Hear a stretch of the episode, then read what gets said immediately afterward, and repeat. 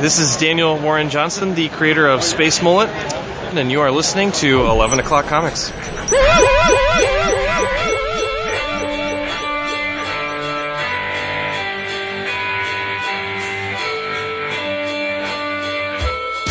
Nice. Thank you for leaving a space.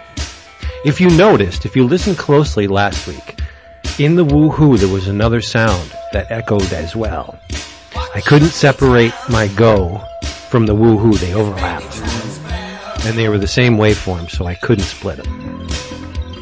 As close as I got to chopping the go away from the woohoo, there's still some in it. There was a little bit of, Very but this is all behind the curtain stuff that they won't hear in the beginning. Oh, nice. Got a nice little long entry. Um, could be. And to tell you the truth, I don't even remember what I picked for this You don't know, now you know.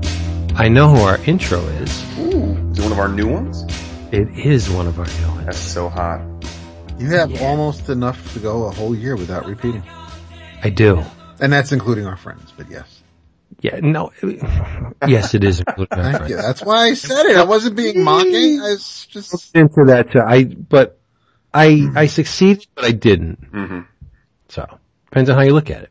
Depends on how you spin it, Oh. right? I mean, Am I right? it's, it's really only, it was, did, did you get what you said you were going to get or there's, it's, Oh, we're playing black and white. No, I'm saying it's like I kind of succeeded, but I didn't. I'm, I didn't know we were. It was I? Did, I didn't see you on stage last night at the debate. I'm sorry.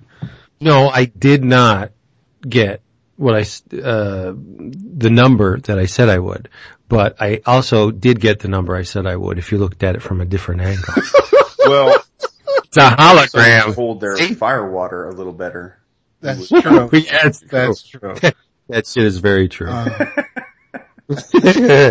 we'll get into Vince that. Hey, the leaf, and that's. I- but no, but it's the. the it, I'm referring to the leaf you kept fucking slapping me in the face with. I did. you stood there and took it, or you sat there. My So that's why- cannabis- because because I don't I, I don't like picking on the drunks. I just I let them just fucking get it out of their system. Trust me, I, I've I've worked at catering joints. I, I I know how people who can't hold their liquor can get. So I'm just I ride it out. smack. I just, said, I just kiss homeless men and tell them God bless you. That is true. Yeah. You, do, you about money. are very generous. I was waiting for the wallet to come out. It's true. Hey everybody, 11 o'clock comics episode 443, and I'm Vince B. Yeah, you you are Vince B. I am David A. Price. All day long. Sussudio, I'm Phil Collins. Oh boy. I heard that people like you more than the Beatles, which is absolutely insane. Bloody right, I do. conceive that. It's not, it's not happening. I, you know, I can understand from Raph, cause it's Raph. Wow. Well, no, I love him, but you know, he, he's, he's a little, he's flaky like me, right? He has his eccentricities, but Campbell comes in and says truth. Yeah, but you got. Oh, I don't that think, I don't think. I, I don't, Chris Campbell doesn't know, can't tell you two Stevie Wonder songs. So I'm not. I am not surprised by by by Remember Mr. the Campbell. Truman Show, Vince? I do. Campbell, that, that was his childhood. Only without the cameras. Well, how did he get out? What hit him in the head? I don't know. Nothing I haven't heard that story. I haven't heard the origin story yet. Okay, well, I'm itching to, to read that one then. God bless him. B- prefers the Beatles or the, the Collins over the Beatles. That's like woof. Speaking of Phil Collins, did you hear that he's uh, making a comeback? That's great. Um, and you know, he hates Paul McCartney. yeah, whatever. No, I mean I'm serious though, for real. I did. I, I, I read that. Big, big deal. He, he feels hurt. I feel little, too. and why? Well, it, listen, we've all had moments where you've you've met either a hero or someone that you idolized, and it wasn't all it's cracked up to be, and that's uh that's the emotional pain of that. Doesn't I don't think is any different whether you're a celebrity too or not. Right, but what did he idolize? Did he idolize the music or did he idolize the man or the potential for camaraderie with the man? Like it's just crazy. If you love the guy's work, you know, if he kills cats in his spare time, he still created an amazing body of work. That is true. I can't argue that. Yeah. You know what else you can't argue with? how cheap you can get your comics at Discount Comic Book Service. Oh, I am so in love with you right now. Yes. How cheap you can get your comics at Discount Comic Book Service, dcbservice.com. Remember that URL because you will use it frequently, as in once a month. dcbservice.com can get you your books for a fraction of the cover price, such as from Fantagraphics, this time around, we have the Life and Legend of Wallace Wood hardcover. This thing is a massive $40 hardcover. Contributions by Bill Gaines, Grant Geissman, Larry Hama, Paul Kirchner, Trina Robbins, John Severin, Tom Sutton, Al Williamson, and a whole mess more. This thing is, you need this on your shelf. If you're serious comic book scholar, you need to have this book on your shelf. And the best part is, it's from Fantagraphics. The production values are going to be top notch. You're going to see boobies, undoubtedly. And all of the information is going to be vetted. These are people who know. So, how much would you expect to pay for this, right? It's Fantagraphics. So you figure $40 cover price, maybe on a good day I'm getting 35% off. Nope. You can get this for half off the cover price. $19.99 delivered right to your home. That is insane. I'm gonna be mad if you guys all don't get this. Oh, we're gonna get it. From PS Art Books, it's the Pre-Code Classics Space Busters Space Patrol hardcover. This uh, features work by Harry Harrison and the art is by Murphy Anderson, a good portion of it. Um, Norm Saunders too. Cover price is fifty nine ninety nine. It's in line with the Marvel Masterworks, which I guess have gone up to seventy bucks, right? I I didn't even know. Uh, yeah, I didn't know that. I think so. They're like 69 bucks. So $10 less than a Marvel Masterworks, but you can bring it home for 40% off the cover price. You can get it for $35.99 and bringing up the rear, my man, Richard Corben, miniseries at Dark Horse, Shadows on the Grave, writing and drawing. You need this too. Uh, cover price is $3.99. Your price, because you're smart, and you go to dcbservice.com to get your books, $1.99. That's half off, boys pants. You cannot get these things cheaper anywhere else. Go there. dcbservice.com. I should echo that. Do a little special effect on the end of that. Dot com, com, com. Right. Do sound dirty though. You're right. Yeah. We don't want to sound dirty. Nah, son. No, never, never. That's, that's No. not our style. Never. Nothing. So, um, what is up, my men? Well, uh, I am drinking Magic Hat number nine. Oh, I love that beer. Yes, I, I'm bringing It's it so for you. Thank you. You get the complete package with that beer. Beautiful label, great taste. What Awesome more want? mouthfeel. Well, I don't know about that. I don't, I don't, One, it goes down too fast for me. Yeah, I like it. Good on you. Yes, sir. I, I I'm going to ask Dap what he's drinking, but I think I know because as I was on his Facebooks earlier. He tipped his hand? Yep. He put it on the Facebooks? He. What? One of you tells it. Oh, maybe. It depends on which picture you're looking at. Uh, because, Put Well, I see all of them Dap posts. oh, oh, well, good, good, good. I'm glad, I'm glad notifications work. Um, there was a one that I rated that I had last night that I forgot, Oh, maybe Right. that's what I'm talking about. which was Bogle, which was Bogle, yeah. really good. Um, and I've had, I, I, I've had their red before. This is their essential red from California. It was really, real easy to get carried away with. But tonight, uh, I cracked open something new. Um, I figured it was appropriate because, well, um, we read the comic books that are made with what the name of this wine is. And we also have some on our skin. This is Black Ink Red Wine from California. Uh, exotic, decadent, and mysterious. Black Ink's exclusive red wine blend combines rich black cherry and ripe black plum flavors with a mouth-watering finish. And, um, this is another one that I can get carried away with. Nice. Speaking about black ink and getting carried away, Ink Masters is getting really painful to watch. I'm a couple behind. Oh, So I'm not well, sure if they're down. Hold on a second. And it's all because of Ryan. Wait a minute. Wait, wait, wait. Oh. Let's roll back. Let's roll back. What are Okay. you drinking, Vince? Diet Pepsi. No.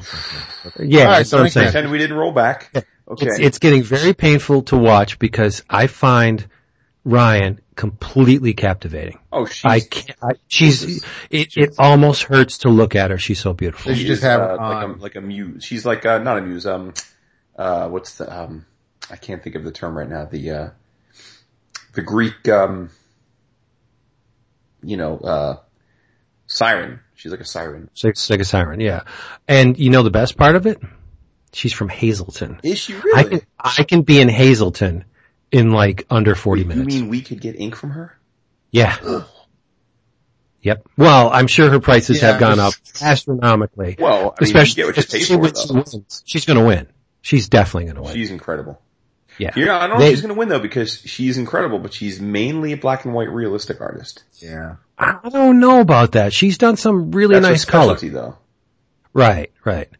Um, but yeah, I, I, I don't know what I would do if I ever actually got ink from her. I would be, Uh, I'd be verklempt. I, I don't, my hands, I wouldn't, I I'd be like this. I'd blah, blah, blah, blah.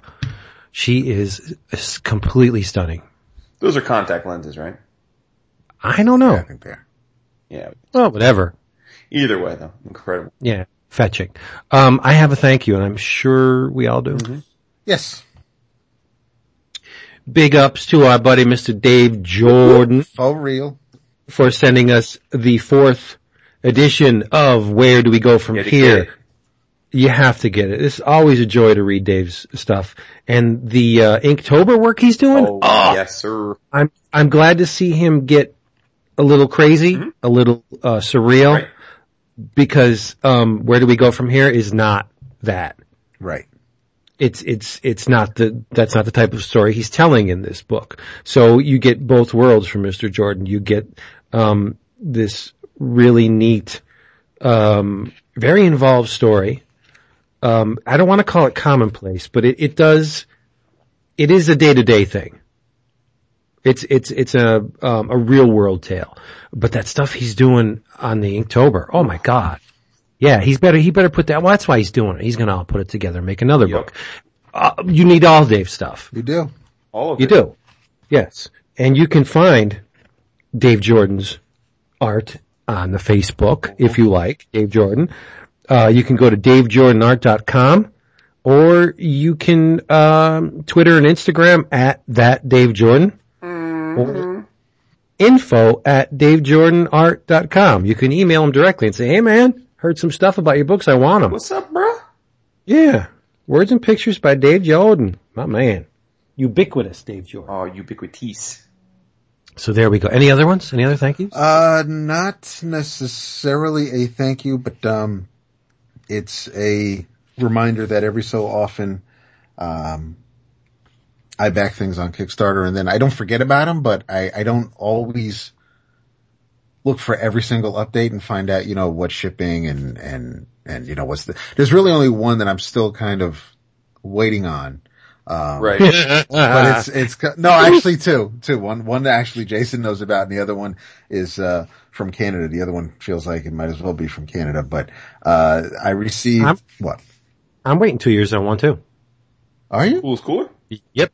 Two years for that, that stupid Qi-Fi router. oh The oh my Oh, god Wow. bringing it Jigsaw. back that's right Yep. holy Yep. shit okay And my wife, God, every month. Oh, really? Did we get those range extenders yet? Did we get those? This Kickstarter sucks. Like she doesn't understand what Kickstarter is. So Well, it's I love automatically Kickstarter that sucks. it's but, I Renee love as bad as as uh when when it comes to the asking about the coolest cooler but yeah I mean every I I just I feel the anger rise whenever I get another fucking email with this. This fucking guy, I'm telling you, you know, I'm a pretty chill dude. right? You guys know I'm, I, I don't get all irate about stuff. I, I, I would spit in this guy's face if he was in my presence. But what I don't understand is you guys were promised something and it was not delivered, It's it's very but he's selling them in other places. correct. because he wants because the money the profit he's making off of selling them at Amazon, he'll be able to without you having to pay extra finally ship yours to you. It's very similar to Like, Sullivan hey. Sluggers where Homeboy didn't realize what fucking shipping is. Right. He didn't, he didn't calculate the correct shipping. It's- So that's him. It's Exactly. on him, Right. exactly. But, but he, apparently, you know, he's crying poverty. He doesn't have the money to ship it to everybody, so he has to sell some to get the money that way to finally That's ship the problem. And it's, it's the, it's the lack of contrition that drives me nuts. He sends these ebullient exclamation point laden email updates like, great news! I've got another batch going out to Target this week and as a result, I'm gonna be able to ship out another 50 to all of you folks soon. Or, if you'd like it for summer, you can spend, send me another hundred bucks and I'll make sure to get it to you. And I'm like, Oh, what a I'm jerk. like, you're an absolute criminal. You're a complete and utter farcical criminal. Every time, every time I mm-hmm. get an email, I go to Slack and I just say this fucking guy. That's, I, It's true. And I, I, I giggle at two your pain. summers ago, two summers ago, I'm at my, my, my beach club and Duke walks up, walk, rolls up with the coolest cooler. He's like, oh, look at this thing. It's coolest cooler. I'm like, hey, what you douche. so I got a at Target. I'm like, oh, have cool. Oh man, he was making margaritas up in it. Oh, he was loving it. Oh, I, I, I Nope. love it. See, He's Playing beatboxing the it. rapper. My man. Cat bars.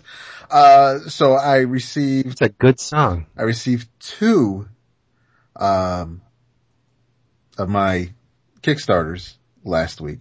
Um, one Mario and Ray know about because that's the, uh, the Meeson knife, which is a beautiful thing. Uh, the other, Is it comic related? yes, Awesome. just for you. Uh-huh. published, so you can buy it. You can actually go and buy it now. I, you probably could have bought it before I received it. Published by Image Comics and brought to you by the Comic Book Legal Defense Fund. This is She Changed Comics. Oh, you got that. Look at A you. little sticker and, and a, uh, Kickstarter backer, um, insert. But, uh, yeah, it's, it's a nice, um, I think it's, it's, physically the dimensions, it's, it's a little larger than a, uh, actually it's not, it's, it's, it's a little bigger than where do we go from here? Uh, but it's smaller than, it, it it's a little bigger than like a Moleskine notebook. It, it's just, Nice. or it's, it's very, it's just a smidge smaller than the Spider King since we're familiar with the size of that book. Yes, sir. Uh, but no, it's, it's, it's filled with text pieces. There are, um, interviews and, and, uh, biographies of, uh, Louise Simonson, Fiona Staples and, and Jenette Kahn and Gail Simone and just basically anybody who, um, and any woman who has had anything to do, uh, in this wonderful industry that we celebrate every week is, uh, golden age, silver age, underground, alternative. It's, it's, uh, yeah, it, it looks like, I don't know if it's something that I will read straight through. I'll probably read a few, uh, few creators and then, um, take a breather and, and read some, but it, it, it will get read. Uh, but it, it's, um, it's not, a, it, it's not a comic. Don't think it's an anthology like, um, the, the, the other Kickstarter books we've, uh, we've backed in, in, in the past.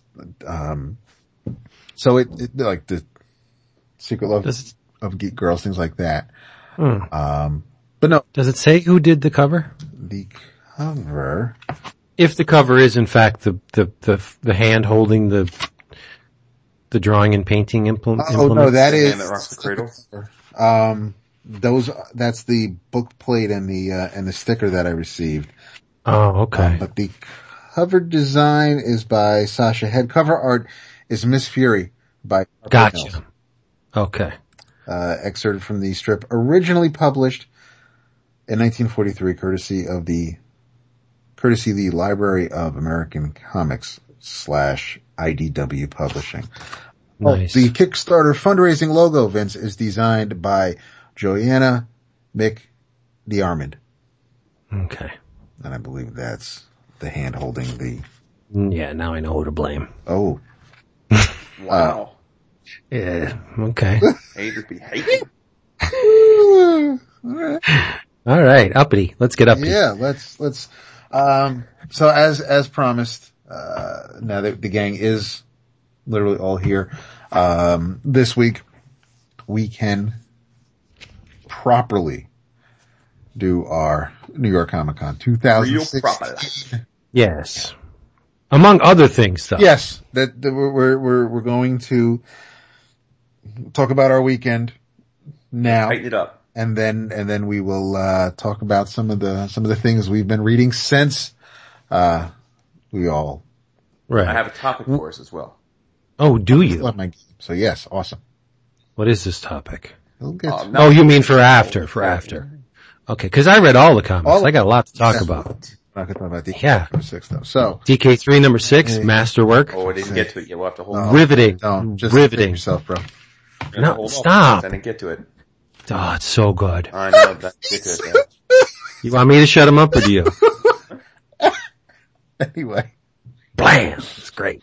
All I'll right, get so to it. I mean, it's now let's let's usually when we when we talk about the uh, the New York Comic Con uh, wrap up, we go into uh, what I think is excruciating detail, right? yeah, and, and Where where we ate and how we got there and what time we got there and blah blah. Uh, Let's be judicious this time and and trim some of that stuff. Well, here's the great thing. I think almost by design it's going to be much shorter because if uh, you two are anything like me, I it's been a week. I forgot half of the details. Right. Well, you, as usual, I rely on David because David remembers everyone we talked to, what we talked about, and who we saw. Like David remembers. I, I got to give him credit. He remembers everything. the reason why it's excruciating. That's cool. Well, so No, no, no, no, no, no, no, no.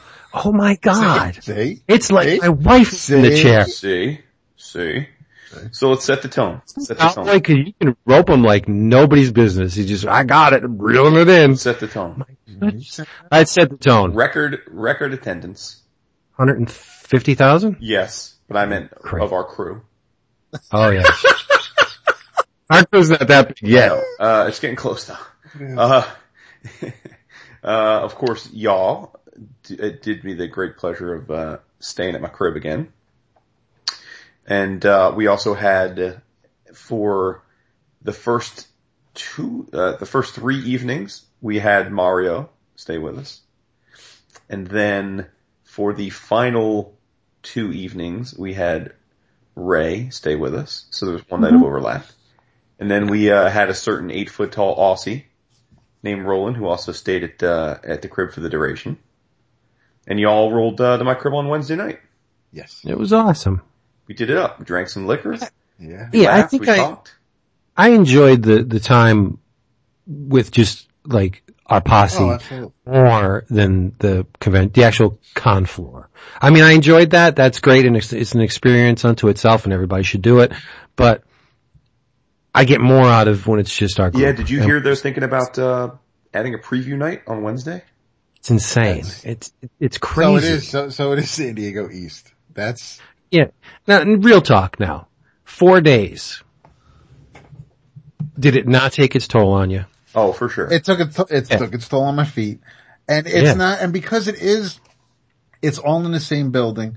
There's Artist Alley, which again, fantastic. I love the setup. It's it's it as usual, like it's been for the past few years. It's it's on its own, off to the side. I love that they um that they opened up the outside, so now you can, if you want to leave or Yes. come back in just to Artist Alley, you go through um the not smoking area. Uh, the um.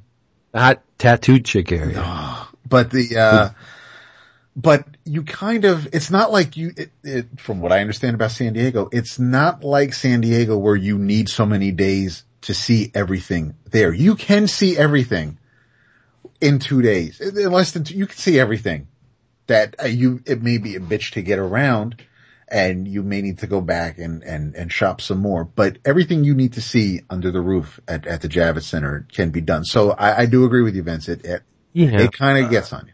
But you're not factor, we are not factoring in panels because we never, no, that's true. Go to We don't do panels. the panels. and, and a lot of people do. They're so a, a major, major part of, of, of any convention really, but we're just, it's not usually our scene. it, it's like they don't even exist. We don't even check the listing. Well, And also- and there are a lot of panels we would enjoy. I mean, there there's Sure. definitely panels that we would have a blast participating in. But I think for me, with New York in particular, it's just that it's in a completely separate part of, of the convention center, and you need to plan for it. And we're not the best planners. that that is true. Now this year, uh, Speak for yourself. well, well, okay. this year they decided to because whenever we would leave and we would walk somewhere, we would pass one of the buildings that had Westworld in the window. So a lot of the some of the panels were actually off site True. this year. Mm-hmm. Uh, all the Walking for- Dead stuff was at Madison Square Garden.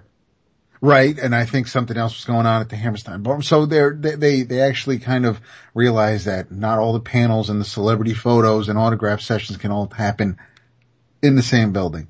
But for me, as as great as it would be to you know sit down for forty five minutes to an hour and, and listen to a panel and, and get get information firsthand from the source instead of you know having it filtered out or, or through rumors as, as the convention goes on. But when I'm at a convention, I want to see the people I don't get to see too often. And, and by taking myself off the floor and going to sit in a panel for an hour, I miss that much more time not doing what I'd like to do and, and see people and, and, and talk to, to friends and, and creators. Right. Very true. Very well said. Wow. Sorry. What were you on there? But um, I have to admit that the highlight of the con proper for me was David's hug from someone that we're probably going to get to. Oh, for sure. That was the best because really. you were so happy. Huh. It- you were glowing. Yeah. So as, as And- usual, we, we spent the, mo- as you guys are alluding, the majority of our time in Artist Alley, which for those that don't know New York, um, it's at the right hand side of the Javits Center and it's its own thing. And, um, it, by all accounts, it's one of the largest artist alleys of any con. Um, not sure it's the largest. I guess it would depend, but, but it is certainly larger than any of the others that we participate in. I think Heroes is probably a little bit more of a spacious room and it's essentially one big artist alley, but I think in terms of number of artists that are attending, I think New York has the, the larger crew from what I understand. Right? Sounds about right, right? I think so. But, uh, yeah, so we, uh, I mean, I have to say we spent more time inside the con this time than we have in a long time. I mean, because generally, the last few years, we've, uh, made ourselves very scarce on Saturday in particular because it is the craziest day. Yeah. But um, but and it's really through. I don't think we intended to, but we ended up spending most of Saturday in inside of the uh, the con. Um, I'm kind of glad we did. I would never have gotten as close to the number of intros that we, we did get. That's true. that is true. You want to talk about that, Vince? Well, if you remember, uh, Jason mandated that I get 50, um, intros. And, uh, while I did come close, I did not hit the mark. Well- I, I, I, I got 46, 47 intros. And I, uh, supplemented that number with intros from people who listen to the show, uh, people that listen to the show would know. Because we mention these people all the time, so I figured, okay, well, let's get intros, intros from these people because we'll keep it in the family and we'll, I'll jack my numbers up a little bit. Mm. And it's easy and they're here and they're not doing nothing, so I'll get an intro from them. But I, I think I got 56 with friends. Well, definitely and, I And- nipped the uh, whole friends issue in the bud. Yeah. Very early, uh, uh, I Oh, might absolutely. add, I yeah. mean, dude, you were one step away from, from, you know, getting an intro from our fucking Uber driver. It's true. That would have been fun. And, and in my opinion, it would have been legitimate because it was part of the weekend. Count either. Oh man. But hey Beth, let me do an intro. I'm in the shower. I don't know, it don't matter. So get in. Yeah, well. so I didn't make the mark, but I do have enough intros to last for another year, pretty Un- much. until Heroes, yeah. Yeah. Vince is That's uh, good. preternaturally uh, dull taste buds. What is that about? The fact that you can't taste heat. Oh, it's- that's silly. That those wings were not that hot, dude. They're not. Um, to look at it this way, I've been conditioned Right. over decades Mm-hmm. from eating this stuff where it doesn't phase me. That's what I'm getting at. Right. You know, we did do a nice job this year though of taking breaks in the middle of the day. We, we, we definitely took, you know, pushing two hour long type cocktail lunches each day offsite. That was the best part too, hanging Yeah. with the no apologies guys. I mean, um, Daryl and Chris and, and Raph, uh, And Gil. it, and Gil, well, of course, yeah, of course, Gil. Um, no, it's just, it's, that's the camaraderie I love, cause you can kick back and, and laugh and eat some food, drink some beer, and then, yeah, okay, let's go back to the show. It's still gonna be there, right? Right. You gotta make time for the important stuff. Absolutely. And, uh, yeah, and it, it was great. Um, I have to say that I think the flow of traffic was managed much better this year. I don't know what they did, even if I don't, I don't know if they did anything. But when, when David and myself and occasionally Jason would go up to the main con floor in search of whatever, I have to say it was much easier to traverse the floor than it has been in, in previous Yes, I agree. And I, I know one of the things that someone pointed out that they did specifically was the corridor between the main entrance hall and Artist Alley. Um, they, in the last two years, they had a lot of paid vendors displaying stuff in that hallway. And this time, if you notice, they did have displays, but it wasn't any manned things. So people were able to pay to have things on display, like that bar setting and some of those uh, the displays, but they weren't manned like areas that were holding up traffic. And I think that made a big difference. But listen, It Reed should. does a great job. I mean, I, I would think you know, Javits, for those that aren't on the East Coast or haven't ever been, you know, Javits is the only ma- major convention center in New York City. Um, it's, um, it's a, it's a problem. It's been a problem for a long time. There have been multiple attempts to, uh, build and approve a new, more state-of-the-art convention center that would be more in keeping with New York being one of the, the largest, most vibrant cities in the world. Um, but it's, it's hard to pull off because of zoning and not in my backyard stuff and political machinations and, and tax costs and all that. But either way, Javits is a suboptimal, very old, poorly laid out convention center and it is not designed to hold 150,000 people. Um, so the fact that they're able to make it tolerable even on a Saturday is a big, big hat tip to Reed. That they they do an excellent job. I mean, all, all you know, uh, when you're in the middle of it, do you sometimes get frustrated and want to gripe? Probably, but but taking a step back from it and you know a week past being, having been there, it, it's they do a heck of a job, and they've and they've only gotten better with each year. I totally agree. Yeah. So highlights, highlights of the show Oh. itself. Well, let's not unveil the big one first. Okay. Let's just say, um, we, one of the first tables we bellied up to was, um, our man, Daniel Warren Johnson.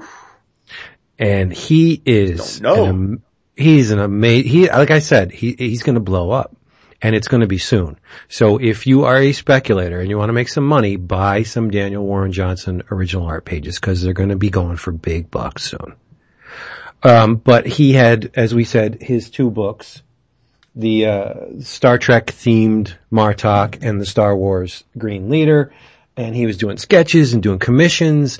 And if if you um, bought one of the Mar- the Star Trek or Star Wars books, he would actually draw a little sketch in there for you.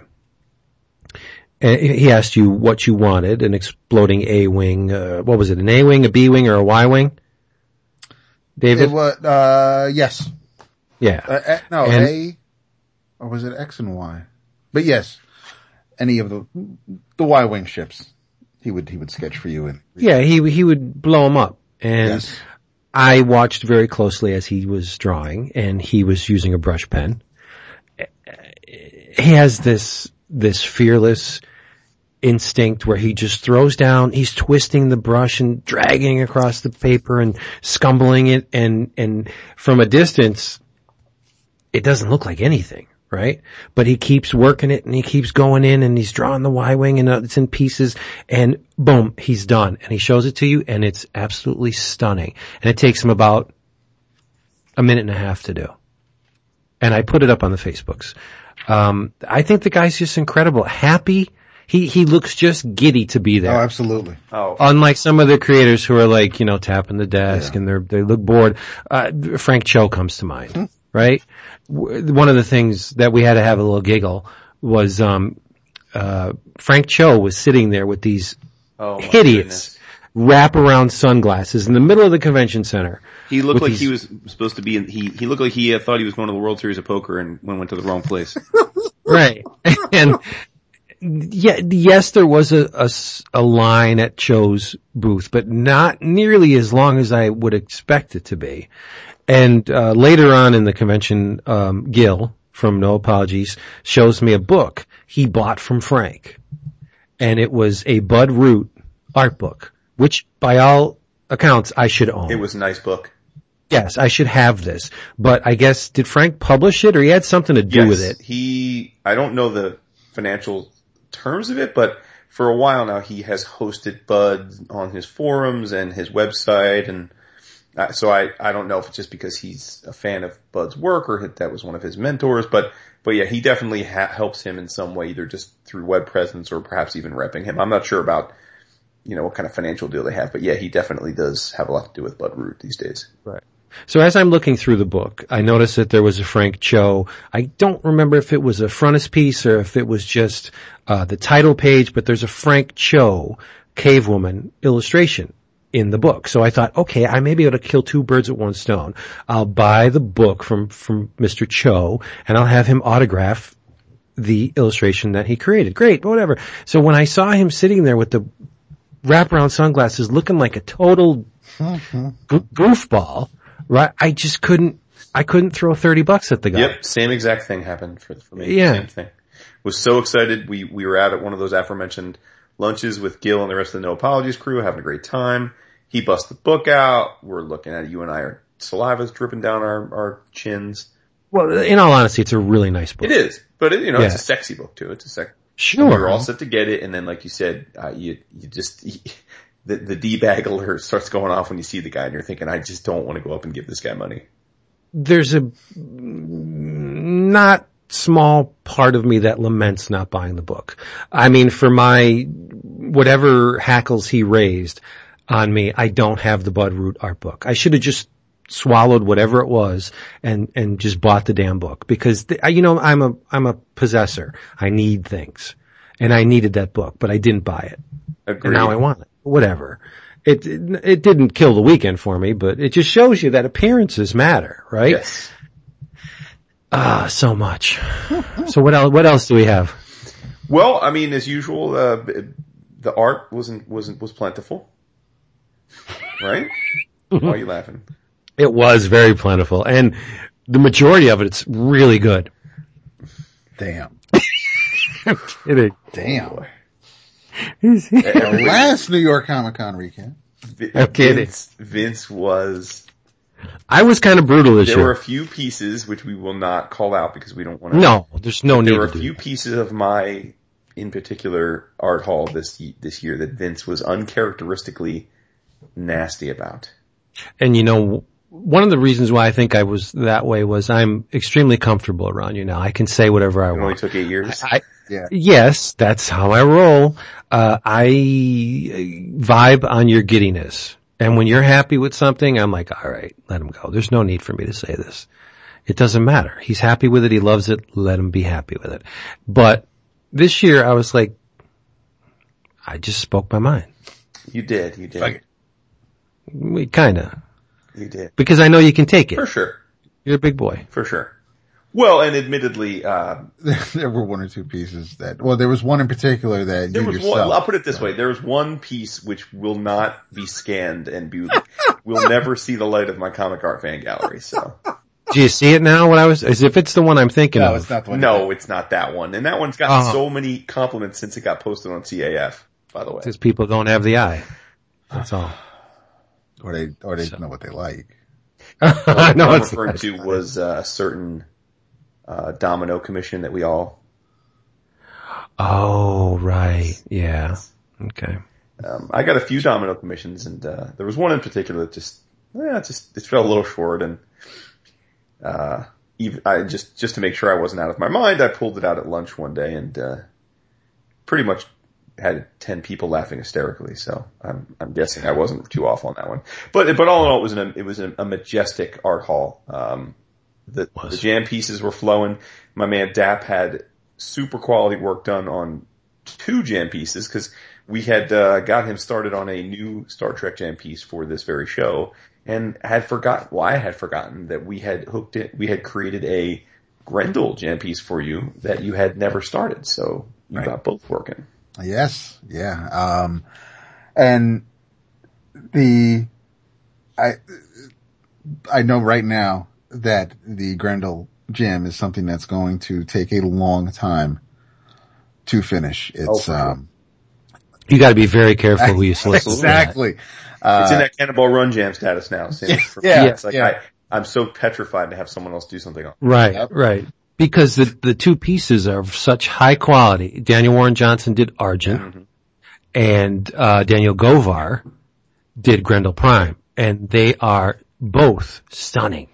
They're on any jam they would be standouts. The fact that both of them are on the same jam that pushes that that paper into a really weird territory where you're going to have to super vet oh, absolutely. the the people Yeah, that you I get. to need to see your color work. I want to know how Oh yeah, yeah. watercolor. I just it, there's right. no, it's it's not, and it's it's it's amusing to me that it's a Grendel jam, and the whole thing with Grendel is he dresses in black, she dresses in black.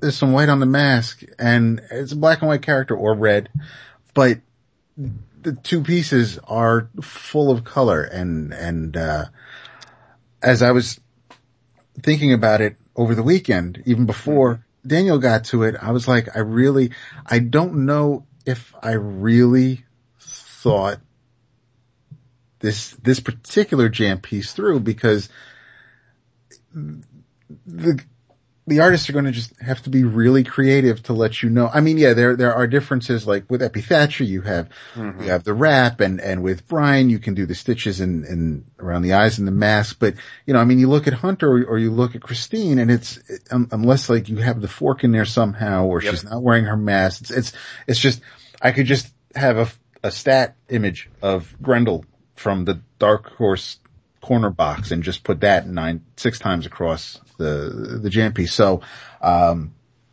the fact that now that this color, it also just kind of, um, I don't want to say forces, but it, it, I, I'm, I'm glad that there's going to definitely be some, uh, creativity involved in, in filling out these squares, but, uh, Yeah, those two gentlemen, they may have done you a favor on the back end. Like they weren't super expensive right.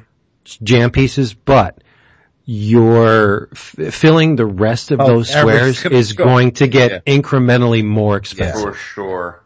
Yeah. I mean, I'm not, I- I'm not going to Neal Adams or Ben Templesmith or anybody like that. Um, I love, I I, think- love a fucking Sienkiewicz, but That's, I, damn you, damn you, David.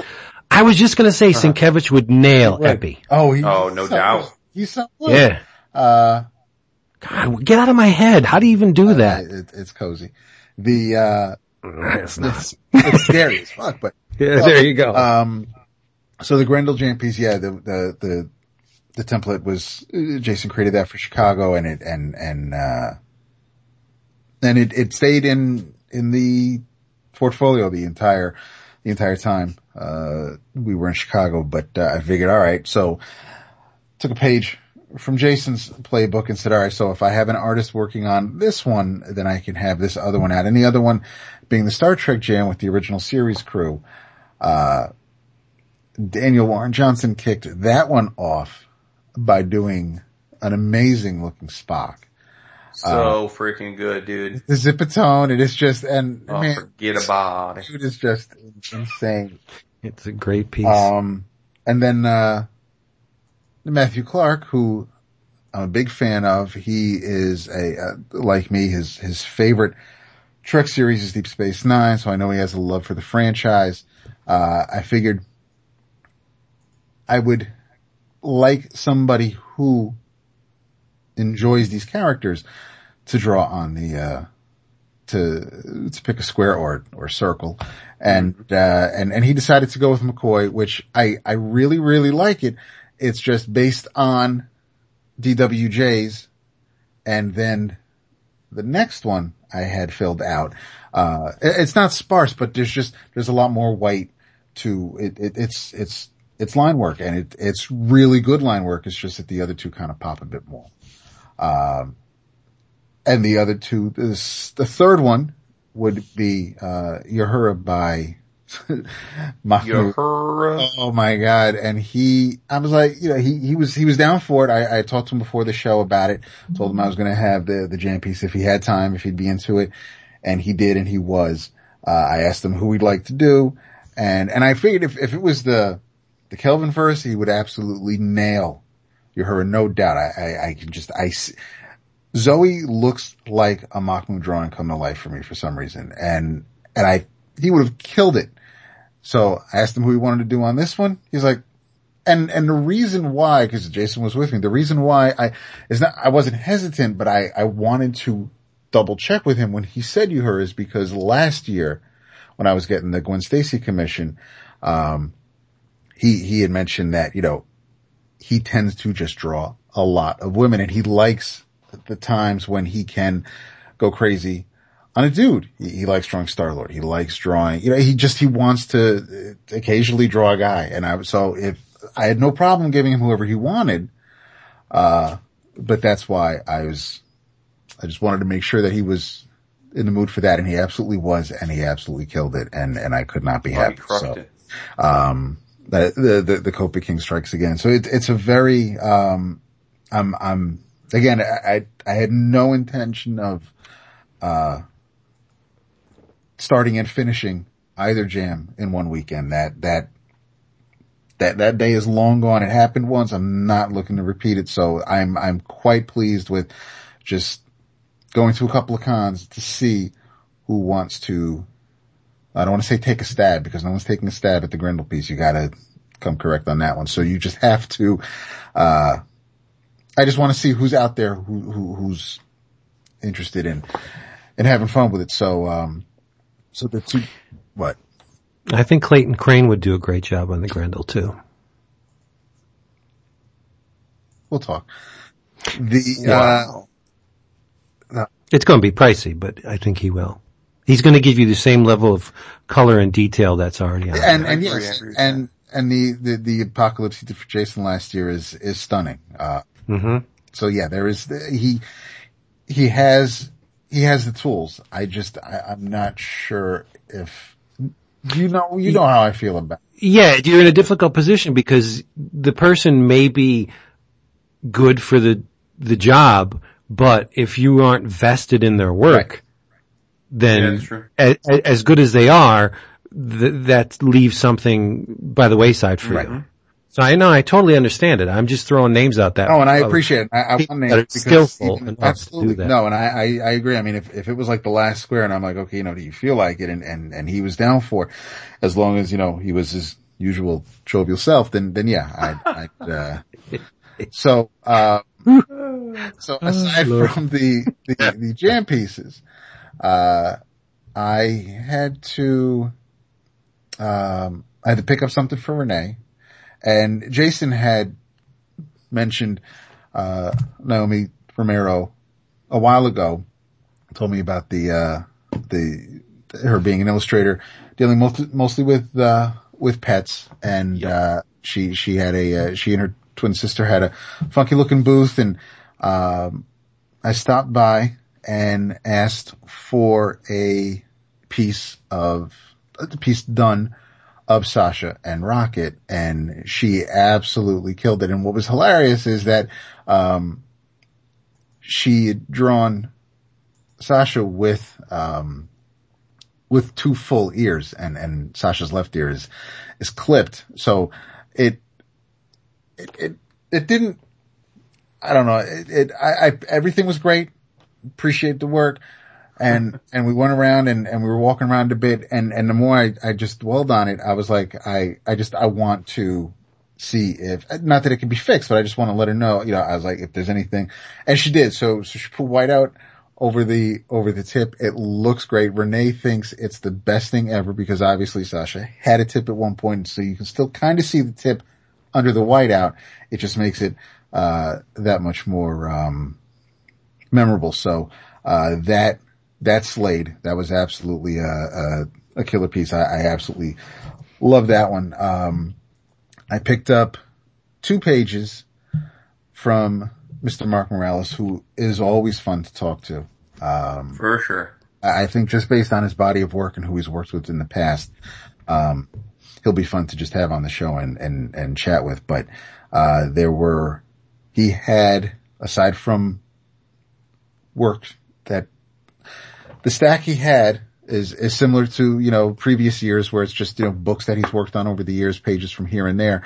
Uh, but he also had a few pages from a series that had come out two days earlier, uh, Deathstroke number four, as well as pages from Deathstroke number three when he inked Joe Bennett. And there were two pages, uh, from the flashback, the, uh, where, where Slade comes home and finds Joseph and loses his eye. And there are, there are just certain things, certain scenes from Deathstroke's origin that really, um, always stick with me. And, and the fact that his origin tied into Jericho's origin and how everything just was connected as, as the Titan story was, was continuing.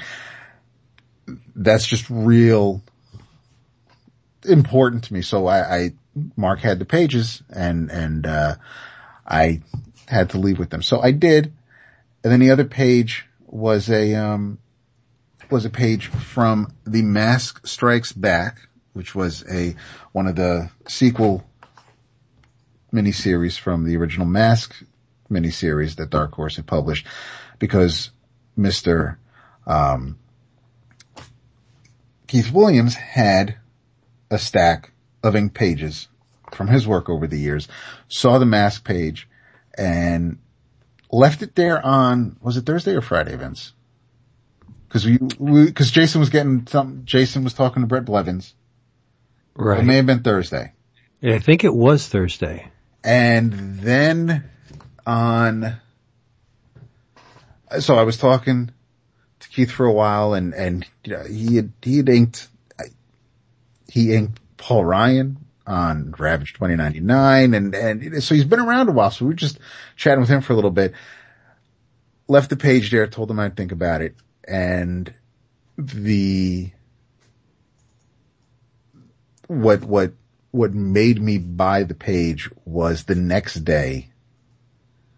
I had no idea the man was going to be there, but Doug Mahnke had a table next to Peter Tomasi in Artist Alley. So as soon as I saw Doug, made a beeline to Keith, bought the page. Keith signed it, brought it over to Doug. Doug signed it. Vince got the intro and, uh, all's, all's well that ends well. So, uh, while, while I did not leave with the booty Jason left with and, and there was no reason I think I, I, I would, I enjoyed the, uh, again, it, it's the whole, I'm, I'm there to hang out with you two, hang out with the crew, um, see people we don't see too often, talk to creators and, and thank them for their work and, and talk about what they're working on now and what's coming up. And, uh, and if something catches my eye, so, um, I had a couple things this year that, and, and I think probably in past years I would not have, you know, I wouldn't have left with two pages from, you know, Mark before, but it was just, I was in the mood and, and what probably also helped that sale go through was that right after Mark signed the pages, I brought them over to someone else to sign and I'm pretty sure Ah, yeah. it's, uh, we're, we're getting to the part where, uh, where, where Vince is just really champing at the bit. Haha. Yeah. You know, I hate to single anyone out as being, um, more impactful than anyone else. Because we had a, a, a ball with all Oh, the we really creators that weekend, but uh, knowing David and knowing how David, um, mm, I guess the word is worships cer- certain people, certain creators. Um, when when you put that much stock in someone's work, meeting them in person, it's always risky business because no matter what they do, they always fall short of the mark in, in, in your mind. Like when you meet one of your, one of your idols, they always kind of fall short. Whether it's something they say or do, or they just don't seem into it, or, you know, they gotta go, or they're not paying attention to you. Like there's always sure. that little, that little niggly bit that, that, that crops up. But I think it's the first and only instance where I was in the presence of somebody meeting their idol where the person actually exceeded expectations. He was cordial and welcoming and funny and alive and talkative and just seemed to give a crap about mm-hmm. who we are, what we, what we wanted from him, what he could give us and, and, and thanked us for, for buying his books all, all the years and, and experiencing comics with him along with it. Christopher Priest mm. was amazing. He was so amazing. And, he was, and and you know you, you hear stories, right? Uh, none of them seem to be true to me because he was, in every respect, a true professional who honestly seemed to love what he was doing and appreciate the fact that we love what he's doing. Yep. Right. Um, David had been in in contact with Mr. Priest for a while. Um, trying to wrangle him to to be on the show, and you know there were ups and downs in that process. But you know the the long story short is that Mr. Priest is going to be on with us, be, not only because of what David had done and Jason right behind the scenes, but because of this weekend they they they clicked. Right, I was just an observer. I love, you know, uh, what Mr. Priest has done, but I, I'm not a a mega mega fan like like David and and Jason right? I, I love the guys. I'm not, see, it sounds bad when I say that, right? I appreciate his craft. I love his, his stuff, but Jason and David, they love it. And he's, he just uh, must have picked up on that because he's going to come out with us. Unreal. And then when, when, I don't know if it was David or somebody said, Hey, can we get a photograph? And Mr. Priest came out of the booth. Oh yeah wrapped his arm around David, and David was just like glowing. It's like if I had a solar powered device, uh-huh. I'd never have to power it again. You're right. right? It's amazing. It's, and that made me so happy to see David like geeking out on being next to a person he really, really cares for. Yeah. Mm-hmm. No, I, it's yeah. the only time that I, I guess the, the practice with Matt Wagner kind of paid off because there wasn't any of those, there really wasn't any fanboy moments. There was, no. there was a foot in my mouth because I was honest about something about the new Deathstroke. Oh yeah, yeah. No, can I say it? I yes, say it? because then we can also correct everybody on your assumption. Right. Okay. We're going through, um, I think he, he had one of the books. David had the book, right? Oh, somebody because, had. Well, um, Mark threw it in when I bought the pages. Right, right, right. And he's going through it and, and David just said, man, I really hate that costume. and, and, Mr. Priest goes, oh really? Because I designed that. and David's like, wah, wah, wah. And, uh, I thought, no, I thought it was a carryover from the Tony Daniel series. Yeah, he gave a real valid reason oh, why absolutely. it looks that. Yeah, and I, I, I get it. I get it. You don't want the buccaneer boots. You don't want, you know, he's supposed to be a mercenary and stealthful and, and you don't want someone looking like, you know, he, he's, he's got the chainmail and he's right. that backup dancer to, to, the village people. I get it. Yeah. And then about the, uh, the Ravager. The contract. Yeah. Yeah. The Ravager contract. Go ahead. He, uh, he, there was, there was absolutely no, no design, no, uh, no connection to the Judas contract. The, the, the title of the story was, had nothing to do, no connection to, um, to, to, to the Wolfman and Perez story. Um, however, it will, from man himself, dude. Uh, but, uh, what I, you know what? No, I'm not even going to, buy, they were just, it, it, it's not like it's top secret. He'll talk about it when, when we get him on the show and as the issues come yeah. out. But, um, I'm really looking forward to where he is taking this character. And he has, uh, what do you say, up to 15?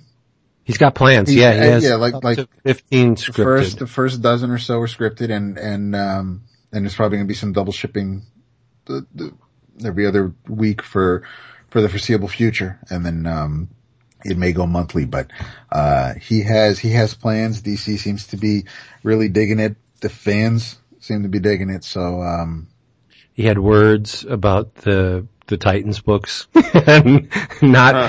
Co- not coinciding with with his Deathstroke, and you know because they rely on each yeah. other, right? Yeah. You can't tell the story of Deathstroke Which, without certain yes, being in a uh, and a Superman writer felt the same way. Yep. So yeah, uh, and there was another moment too because I said I thought that that sequence was really cool, and he's like, "That's bullshit. They didn't even consult me. They just used Superman." I was Yeah. like, "Okay, yeah, sorry." Like, yeah, like, Yeah, we're talking about Peter Tomasi, and and I I told him that I thought the sequence in Aquaman when when Superman was the government, you know, watchdog telling Arthur to cut the crap or there will be repercussions. I said that's kind of cool because it, it it it makes trouble not only for Superman and Aquaman but the Justice League as well, and it's a problem. And I was you know and I went into it and he said ah you know what they just used them they didn't even tell me. he wasn't happy. oh, the, uh, but overall, I mean, we, it was a, the, as far as the people we saw, I mean, yes, and, and the, uh, there were a ton of people we got, even, even people who, like Tom King didn't have a table, didn't have a booth, walking around the Nope. floor, getting pictures with, with Gotham and Gotham Girl and, and, and, uh, just, just having a grand old time. And so we talked to him for a bit. Um, Told him we loved the, the uh, Omega Man. He's like, really? I hadn't Yeah. heard that. It's fantastic. Um, he's, uh, Did they officially announce what he's going to be working on? I think they did, right? I don't know. I don't know. well, I know the Batman number nine came out yesterday and, and, uh, Mikel is, is back working with him on this I Am Suicide story, which I flipped through it and it looks really, really groovy. So, um, No, they haven't announced it. Okay. Uh, see the people, th- those that, we're gonna, yeah, we're probably gonna forget one or two people, but, um, It happens. They don't we care. got to, we, we got to talk to Walt and Wheezy. Uh, oh, that was which the best. just, there was complete happenstance because it's like we're walking by the Comixology booth and they're handing out baseball trading cards of creators and you're like, you can get this signed by them if you want. It's like, it, if you if you want, want, right? And goddamn don't- I don't know if you've heard of these people, but Mario. Give Mario. I'm like, yeah, let's get Walt and Weezy's signature. Mario's like, really gotta wait in this line? Oh my god, look at the Those line. three people on And line.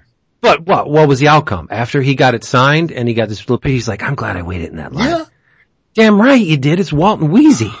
And we chatted with them for a little bit. Um, Yeah, she wasn't receptive to my comment. Like she Very- poo-pooed it. She's humble. She is humble. I told her she's she is the greatest female comic creator of all time, in my not my opinion. And she's like, "Oh no, Ramona Fr- uh, Fradon is, is is number one." I'm like, "Yeah, okay, whatever." Ramona didn't do. What, I mean, Ram- Ramona's great. Come on, but Ramona's has not amassed a body of work like Weezy's. No, no way. um, let's see the, uh, Tom Fowler we got to talk to because Jason had a, uh, had a commission. Um, but, uh, as far as our, our friends, we spent some time with Mr. Billy Z, hmm met Jimmy Dick, Yes. uh, who, who, uh, who I love He- this I know you do. He, uh, he, he found us in the not a smoking section. The, uh, got to see Joey Nazari again. Uh, Julian, of course, hustling, doing his thing. Minus yeah, the double monster. glass, but, uh, yeah. yeah, uh, he does that. got- we, uh, Jordy wasn't there. no, Uh, uh, the uh, monster, always a pleasure. Yep. We, Who you- introduced us you- to the Spider King? yes. Yep. Uh, you mentioned Gil, but Raph for the, for the first time, in what, like 20 years? First One- con attendee, yeah. Oh, that's because I was there. That is true. Kaziggy, Uh, yep. Yeah. Juan uh, Castro. just uh there were oh oh well Vince didn't but uh Jason and I got to spend a few minutes with our sponsors the Merkler It kills me. I Yes, missed them indeed. again. Always awesome seeing them. Because I, I missed them at C2E2 too. I know. They're doing great. It's stunning the the thing the, the big things that are doing that's going on. And uh, you know, credit all to us, of course. Right. Yeah, yeah. I think she plans not running into me because, you know, she's so smitten with me that running into me could create an awkward incident. You know what I mean? No, her sister That's wasn't it. there. Do you still have that restraining order? The, uh, Hassan and his daughter. yes. Yeah, yeah, hopped on the, uh, yeah, made, made it there and, um, that was a nice little father-daughter weekend. and Uh, uh, Julian's boy, uh, Sean, his the guy he does uh, long boxes on 22s with. Oh yeah, yeah. Mhm. We ran into a lot of people. I don't want to really I know um, it's tough. I know, cause leave anybody out. Well, of course, Mr. Mr. Esmond, Mr. Lemming, and Mr. Vander. Oh, yes, of course. Of course, Jay Gonzo, our boy, we had broke bread with him, and our boy Tony Fleecs broke bread with him.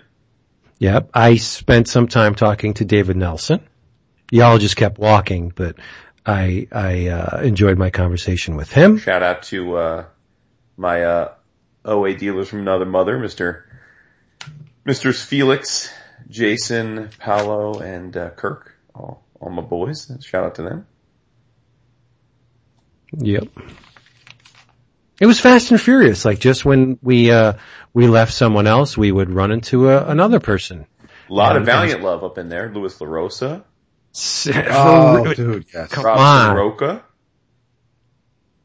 our our buddy uh Ono Mar got a uh horror host themed and classic Universal monster themed jam uh setup going and the people he solicited for his uh pieces were amazing. Oh, definitely, Amazing. definitely. Uh, Ms. Ms. Uh, Lagacé did a astounding. yeah, let, let's not let's not gloss over the fact that we finally got to meet Gisele in person. Oh yeah, it was great. And she's every bit of the person I expected her to be. Absolutely. No, don't you think? No, hundred percent. Yeah, absolutely. Yeah, like she doesn't. I mean, I'm she does- actually, as I'm sitting here, I was actually pausing for a second thinking that like, it's actually a bummer. Uh, she's one of the people I'll file away as saying it's a bummer that, uh, we didn't spend as much time as I'd hoped to. I mean, we, we went up and saw her very early in the con weekend and then I s- assumed we'd get back around to hanging out with her some more, but we just, uh, she was always yeah, that's how the con goes. She was busy and, Yeah. and or not at her table and we, yeah, we just didn't get to spend as much time with, with her as I would have liked considering the fans that we are of her and Yeah, well, she's uh, she reminds me a lot of the the book on which she works, Yeah. that Menage a Three. She's she's a, in your face. She's unabashed. She's uh, sometimes explicit, right? She doesn't hold back. I, I it was just great to be around her. Yeah. um, She's like, "What are you talking about?" You know, like fun. I had a really interesting conversation with uh, Eric Canete about his Oh, quest to find motivation with his art. And it, Now, how did that start? He, he said Where was something I on- that? Yeah, that, that was Sunday, Sunday? It was Sunday. Um, um, you, you he- saw, he so I, I, I have gone, gotten into a bit of a habit of getting a commission from Eric every time I'm at a con with him. So, uh, cause his stuff's just, I think, phenomenal. Never disappoints. Um, so I've been having him do different mutants each time I see him. Um, so he was doing a blink for me this time and he, he, he posted on social media, uh, something akin, and I'm paraphrasing here, I, I, cause I didn't know we were, I didn't plan on talking about this specifically, but he posted something to the effect of, um, how most of the things he draws these days he's not particularly motivated by. So, and I, I took it out of context because he then subsequently posted a picture of the Blink Commission that he had finished for me. Um, but there was a lot more to it and there was a string of tweets and what he was actually trying to convey is that, um, because he's not particularly beholden to the majority of the characters that people ask him for commissions for, he has found different ways to find motivation to do his best work, which is often in the way of reimagining the character or the layout or the scene. You know, he tries to find something uh, that he can do differently than what is he's known to be typical of the character. So, for example, and you can go to our our Facebook group or my CAF gallery to see it with with the Blink, who is a teleporter. Lots of people draw her. Well, I mean, a lot of people will just draw her as a female figure standing there. Sometimes people will draw her going through or into one of her teleportation portals. but he drew her sitting on this really interesting, like mountainous rock face. And he explained to me, he said, I, I, I don't think she necessarily, you know, I mean, it, it just, that, that, the idea of, of juxtaposing her and her body onto, uh, facade like that appealed to me. And it, I mean, it came out great, so who am I to say? But Love it was just hair. interesting to hear him talk about the way that he motivates himself to do great work on things that generally don't excite him on a personal level. Um, I wish I was there. and that that. and and that is it it doesn't it's something that I've I've toyed around with when when I when I ask somebody for commission uh or if I hand them my sketchbook like I've seen what you've heard Is that is that Jason's phone? no, I think it's no no it's no, my not. phone's not even in the room. yeah no I'm, I'm gonna put it to Thanks you. though, buddy. Appreciate it. nice shout out oh no there's no there's no draft going on so there wouldn't yeah it wouldn't be blowing up oh my god! Wow, my ass is burning. Club is literally next door to my building. You- um the Oh, I'm busted. shit. So, I, I, I like that. I mean, there are, there are a few characters that, that you just tend to always get, Jason. And I yeah. had, you've had a bunch of artists do, do different variations of, of your favorite characters and, and Yeah, I mean, let's be clear, right? Domino and, and Fantomex are the two I've had by far the most. I, I probably have 50 plus of each of those. And then, but then, yeah, I have, I do Black Panther a lot. Uh, I do Blink a lot. right. Um, Beast a lot. I do Beast quite a bit. Yeah, if, if I could just interrupt for one second, um, I don't give Tom Fowler enough love. Oh, dude. And it's, it's silly because, you know, he doesn't, he's not on a regular book, so his name doesn't come up very often. Uh, but I have yet to see a Tom Fowler commission that was not absolutely stunning, phenomenal in every way. And my, I would say when we get to the part where we vote on what the best pieces are for the weekend, I would have to say that Tom Fowler is definitely in the running uh, with that Phantom Oh, X yeah. piece he did for you. That is a, it's an amazing uh, piece of work. really Yeah, is. no, it's, it's great for sure. It, it, it would command attention on any wall, Yep. regardless of anything that's And the around it. fact that you can actually view it from any angle just Right. makes it that much more appealing.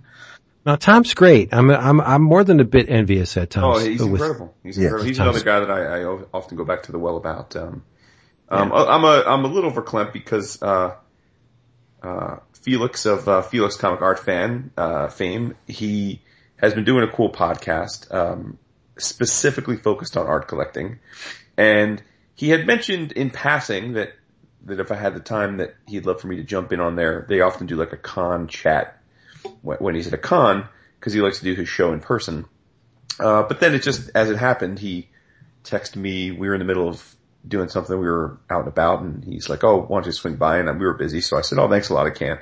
And, uh, and then I felt bad though afterwards because I listened to his con recap episode, and it was the intro of the show was that it was going to be a three-parter. The first part was an interview with Paul Pope because Felix, congratulations to him, by the way, just landed Paul as his latest client. So he interviewed him, and Paul's actually an art collector as well.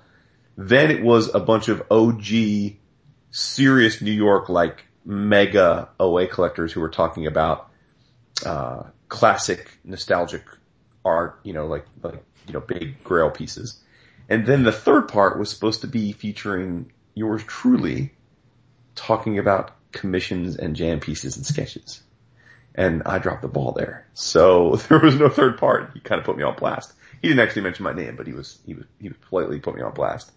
Um, but, uh, but yeah, I mean, I, I, like, I, it's, um, it's, it's a fascinating thing. And I think that, uh, you know, one of the things that people debate about with art is that, is that, uh, you, you know, I don't, I don't buy any art for any intent, intention. I don't, I don't have any intention of making any profit off of anything I buy. Um, but that is not, there are a lot, nor, nor does David, I know, and, and I don't think Vince is the same, although Vince doesn't buy a lot of art, but, but what he has, he wouldn't really, he's not buying to sell. Um, Correct. but, but the thing is, is, is I, I think we underestimate how much of the art game is about, at least in some part, people's belief that it's worth something more than they're paying.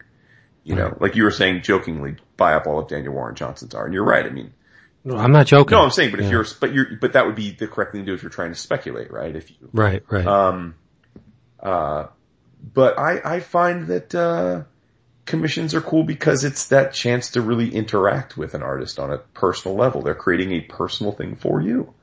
Um, it's one, it's literally one of a kind and it's made for you. So, you know, was anyone else going to ever care about, uh, Fantomex enough to buy, to buy my Fantomex collection when I die? Probably not. But, but uh, what do I care? but they're all beautiful pieces. So there's that. Mm-hmm. Absolutely. Yeah. Uh, the, well, what I was getting at as far as, um, with Canete not really connecting to Blink, um, it's one of the things that I wrestle with sometimes if I go, like, I've used them as an example in the past. I don't know if I would ask Phil Hester for a Green Arrow sketch because he was on the book for so long. And it's like, I, I don't, if you like the character, if you like drawing the character, great. But when they're asking, you know, when the artist will sometimes, what do you want me to draw? I would probably throw out a challenge in a way of a character that they that they never get to draw or they've never drawn. And, and, uh, but again, that's a gamble too, because, you know, you may not like Homeboy's take on, on Speedball and therefore, you know, well, I fucked that up by getting the commission of Speedball by someone who should be drawing Speedball, but, uh, or you can just stick with it and be like, well, draw Batman, because everybody can draw Batman and I like the way you draw Batman. So it's, but, um, we met for the first time who was really cool, uh, Mr. Jake Parker. Yes. Uh, we had a nice, somewhat longish chat with, uh, Jerome Pena. And he is hella chill. And, and another reason why we're kind of, um, well, that's, that seems silly now that we're still talking about the con, but we're trying to do a, a, a little bit of a tighter or neater recap is because this yeah, year, that right off the door. uh, yeah. Uh, th- this year, I think we, or at least I was trying to, um, talk to creators in the hopes that they would want to come on the show. I think, I think this year we were a little bit more aggressive in, in asking Yeah, or, we were uh, eight years in. We were sort of professional this time about it. yeah. So I agree. I agree. we, I mean, in the past, we're like, hey, if you feel like coming on, we're going to talk about it. Hey, you know, we've had a Fred Van Lente month and we'll have you, you know, we've, we've, we, we've, That he never right, exactly. So, it's, well, it's not like he was Elijah. We didn't have the door open and he never came in. It was just, there were, it, it, it this year though, you know, we talked to a few dudes, some of who we've already mentioned, some of who, um, we haven't, uh, gotten to on the list, but, you know, we've made more connections, I think, at this New York Comic Con than in the past where, um, we will be getting back to them and, and making sure these things happen as opposed to, yeah, yeah, we'll have you on sometime. So, No, we're going to widen the scope a little bit. Get get some, and it, it all goes back to something that Walt Simonson said when we were talking to him, and he was um, lamenting the fact that when he heard we did a podcast, the first thing out of his mouth was, "Eh, you know, some of those shows they don't get it right, meaning that when non-industry folk get together to talk about comics, whether they're contemporary or from the past, they don't get the specific details Right. absolutely correct. And that's what one of the things that I and we want to want to uh, fix is that if we are going to talk as in depth about comics as we do, it makes sense to have the people involved in the creation of said works with us, right? Yes, Absolutely. Right. So, I mean, thanks Walt for kicking us in the ass a little bit. I mean, after the fact, we went in thinking that we were going to, you know, up our game a little bit, but Walt just kind of cemented the fact that, um, there's no better source than the original source, right? Yeah, the, the, the person who did it. and that's, So- and, and Walt's a great example is uh, when we're at a con, we're able to actually interact with the artist and, and, and the writer and, you know, we get a feel for what they'll be like. I, the last thing I want is to have somebody on the show and, and whether it's an interview or we're just, you know, chatting about anything, I, I don't want it to be like pulling teeth. I don't want them to be Right. bored or just, you know, it, it's Well, looking at at- their at- watch. Right. At this point, we have experience. We have talked to many creators. We know that Aaron Kuder is going to be a good time, right? Yes. Or, or Russ Braun is going to be fun. Yeah. Absolutely. hmm You're not going to pop open the, the champagne for Clayton Crain because he's going to not say, not, say- no, I mean, it's you're right, the truth. right. The dude doesn't say much, right? Uh, so, I mean, that, we had to do all that work beforehand. That's all experience. So now we know who's going to be great. And, and you'll see in a week, two weeks, Mhm. what a great appearance consists of because it's going to happen. Absolutely. You know who I didn't see this year? Who? Uh, Tim Vigil. Did not see. No, I don't, I don't think Tim was He's there. not on the list, but yeah, I Nope. did not, uh, right. not Which was unfortunate because I always like looking through his, uh, Oh yes.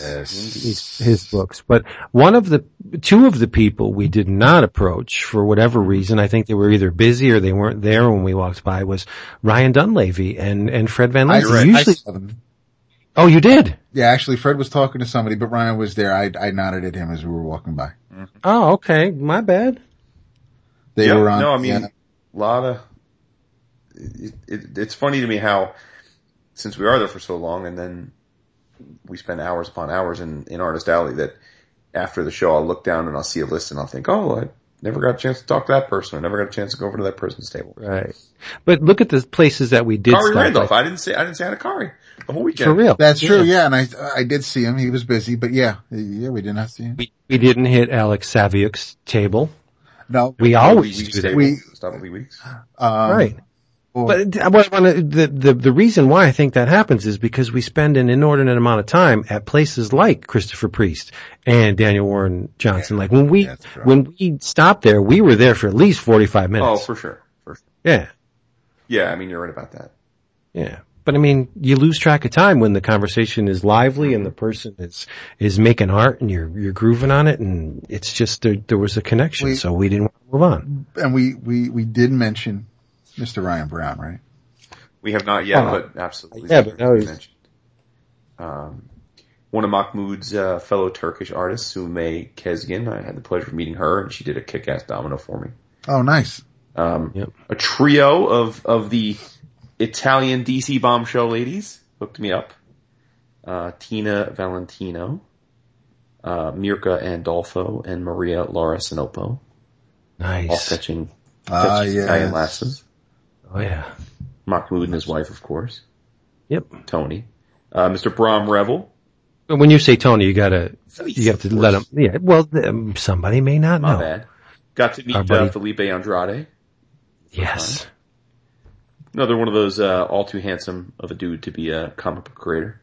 Belies the uh, the stereotype, I think. Uh, my boy Adelso Corona, who Vince was uh, quite impressed with his lady. Oh, yes.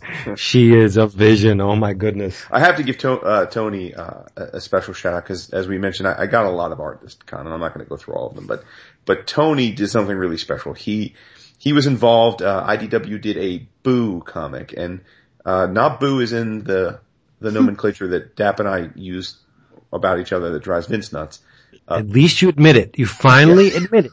Uh, Boo in this case refers to the, uh, it's a, uh, stuffed, uh, it's a stuffed dog, um, character that, uh, is, is I think made by Gund, but it's a, there's a, it's a little cute little, um, Pomeranian puppy. Oh, okay, yeah, yeah.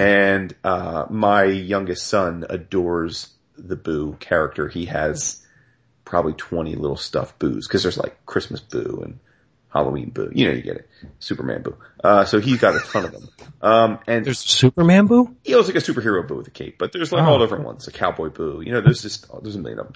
But, um, he's got a ton of them and he loves the, he loves the thing. So, um, IDW put out a Boo comic, believe it or not. And, uh, no idea if it sold well, probably didn't. Um, but Tony is one of IDW's go-to people, so he was involved, did the cover, and he did the, uh, first, I think six or seven page story in the book. So I had to buy the comic for, for Holden.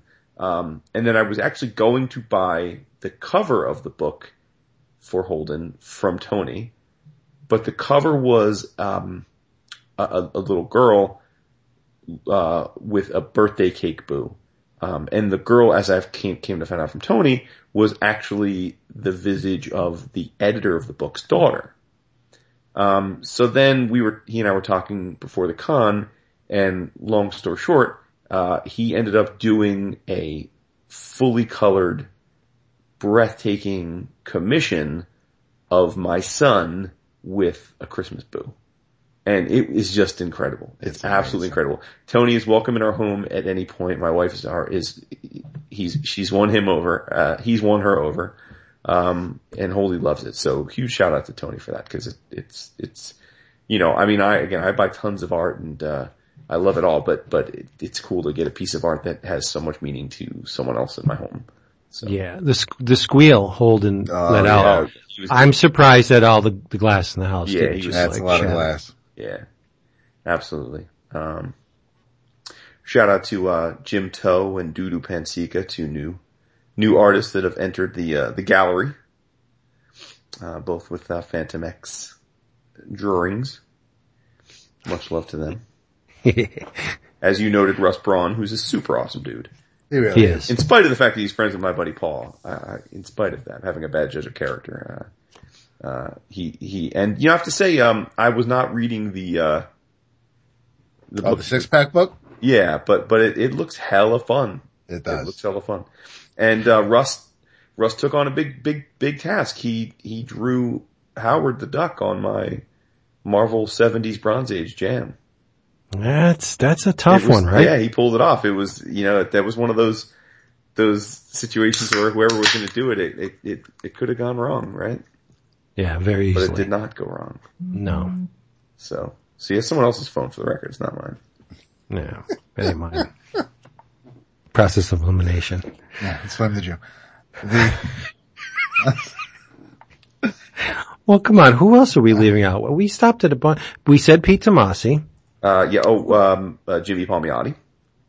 oh, Oh, yeah, yes. see, that's, that, and that's another one where, you know, you, I don't want to give it all away and gush about just how, what a great time it was just stopping by his table for a minute. Um, because again, hopefully he'll come on the show and we'll all get Yes. to just, No, he seems sincere. he absolutely does. And, Yeah, and, Yeah. and to be clear, we, we really want to have he and Amanda on the show. Right. We I, we can't take one without the other. Right. Did you hear uh, or did you see um, the great great artist? I love him. Ralph Reese uh, does commissions, and I guess Jimmy commissioned him to to do a um, a color piece. Oh, cool. And, and Ralph um, put on the Facebooks that. All right, here's the piece I did for Jimmy Palmiotti. He loved it so much he threw me a couple extra hundred bucks. Wow. And it's like, that's awesome. Cause Ralph Reese is one of the all-time greats, but I mean, has been out of the limelight for a, a while, right? And, uh, you know, it, the piece is stunning too. L- look up, um, if you want to see it. I don't want to appropriate it and put it on our, uh, Facebook thing. So just, just, uh, search for Ralph Reese on uh, Facebook and you'll see the piece. It's, it's great. It's, it's EC inspired. It's dirty. There's this creature and he's ripping off this woman's spacesuit and the pertinent bits of her anatomy are exposed in a, in a beautiful way. It's, it's just a great, great, uh, illustration and Jimmy just loved it so much. He, he kicked him some extra bucks. That's awesome. is awesome. It just, that speaks to Jimmy's character, Yeah, for sure. right? Uh, for sure, Andy Belanger, of course. uh, was, Oh uh, yeah. Oh yeah. One of the gentlemen who, who, uh, graced Ray's jams. Uh, Vince and I talked to Mike McKone for a quick minute. We sure little hot did. Second right there. Uh, let's see. We've got, um, of course, Brent Schoonover, Yeah. Oh yeah. who was sharing a table with Mark. Always great to see Brent. Um, although they weren't set up, we did get to, uh, catch the flow of, uh, of, of Mr. Jason Latour and, uh, Mr. Dennis Ah, Hopeless, who rolled through to say hello to some folk, ourselves included. Um, shout out to the essential crew, uh, Mateo and, uh, Canete and Reverend Dave Johnson and, Dan uh, Panosian. Panosian and Andrew Robinson and, uh, and, um, Ramon Perez. A shout out to all those guys. Always Sean nice to see them. Murphy. Yeah, Sean Murphy. I didn't actually talk to Sean, but yep, he was there too. We didn't bump into into Snyder at all, which um, That's true. I wish we did. I wish we That's did. That's true. Um, yeah, you're right. Uh, Alessandro Vitti, who was probably the most apologetic person ever for, for not having the time to draw for me. Um, That's I, had true. to con- I had to literally convince him it was totally fine. Hey, when you're that good, Right? you know, you're in demand. That's what it's about, right? Mr. Brett Uh, Brian Level, Yes. who's probably got like the hardest tattoo I've ever seen. The one on his neck? Yeah. That's hard. That's, that's hard stuff. Uh, gotta give him props for that. Um, Dave Dwonch, old school. CGS, we ran in him with Mario, remember? Yep, yep, yep. Who's Oh, that he's was happily. First day. uh, he's remarried. He's on- happily married again. Yep. Uh, Um, not once but twice, didn't we run into him two? Yeah. oh yes, we yeah, at the at the at- pu- at at the the- uh, pub as well. Yeah. The pub. Yeah. Uh, uh, Dan Parent and Fernando. Oh yeah. hmm The, uh, there was, um, Sarah Richard. yeah, see, I I, didn't get to no, we didn't, I didn't talk to her this year and, and I didn't get to, uh, Vince and I admired the table from afar, but, uh, we didn't talk to Joe Staten this year. Oh right. Uh, Andrew McLean and his lovely wife. hmm Uh, let's see. Uh, Mr. Salt- Bret Blevins and his wife Yep. Yes. She's, Uh, she's always a treat. for sure. Uh, another new artist for me that I had uh, do some a great little piece on my jam piece. Uh, Brett Parson, who uh, I don't know that he's done a lot of published work I've seen, but um, fellow Jerseyan Charles Wilson of Stuff of Legend fame. Uh, Brian Stelfreeze. Stelfreeze was holding court. Now Stelfreeze, that was a cool little aside, right? Because we we uh we we got we went up to Stelfreeze and we're chatting him up, and then uh as we're wont to do when we're making small talk, we'll often look through uh, artists' uh, original art if they have it at their table. And damned if I had completely forgotten that Stelfreeze drew a Domino miniseries back in the nineties.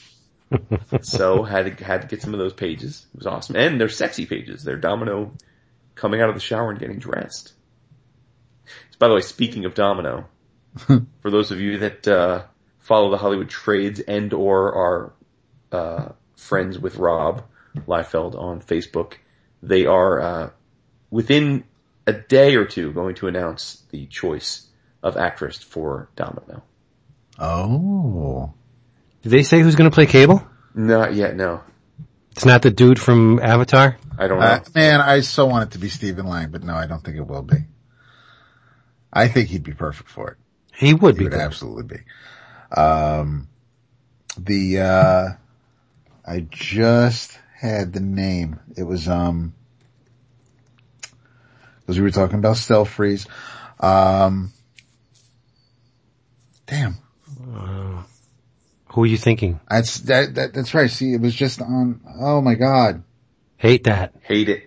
You're getting old. Hate is gonna hate hate. Uh, oh, Jamal Igle was there. Sure. That's, that was, that was the name. Yes. oh, okay. There you go. uh, yeah, so we talked to him for a little bit. hmm Um, there were, there were two main topics that were going around. Um, some of it was with Jamal, but Jamal was also talking about what his daughter's watching on, on Netflix and everything like that. Um, but Jason and I talked about it briefly with Sanford. Um, the, there were, there was one major piece that was talked about at the show. And then there was the question that I asked everybody who I knew lived in Florida, but questions were asked about. Anytime anybody asked anything about Luke Cage, it was followed with, well, what episode are you up to? Because I, I gotta say, I was extremely impressed with everybody's restraint in making sure they didn't give anything away if you weren't Yep, you're right about that. Point. Right. Um, but Luke Cage was talked about and, and like folks like Govar and, and, and Jimmy Palmiotti, anybody who I knew lived in the southeast, um, hmm I asked if, you know, and Jimmy, Jimmy had like, and pretty much everybody that I talked to, um, they were going to be fine because they're on the Gulf Coast side of things. But Jimmy's answer was the best where he was just like, listen, you know, it's just stuff. and which now my wife is just like, why don't you listen to this person? Because it's just any, and she is absolutely right. He's absolutely right. So it's, he's like, listen, it's just stuff. I'll get new stuff. But he also, he and Amanda had their door open so that any friends that they have that are on the southeast side of the state could go to their house to, to write it out. Um, although Tom Lyle, who lives in Georgia because he's an instructor at SCAD, um, he, uh, he feels extremely guilty about it, but he was up at the convention while his wife was dealing with Matthew and, Mm.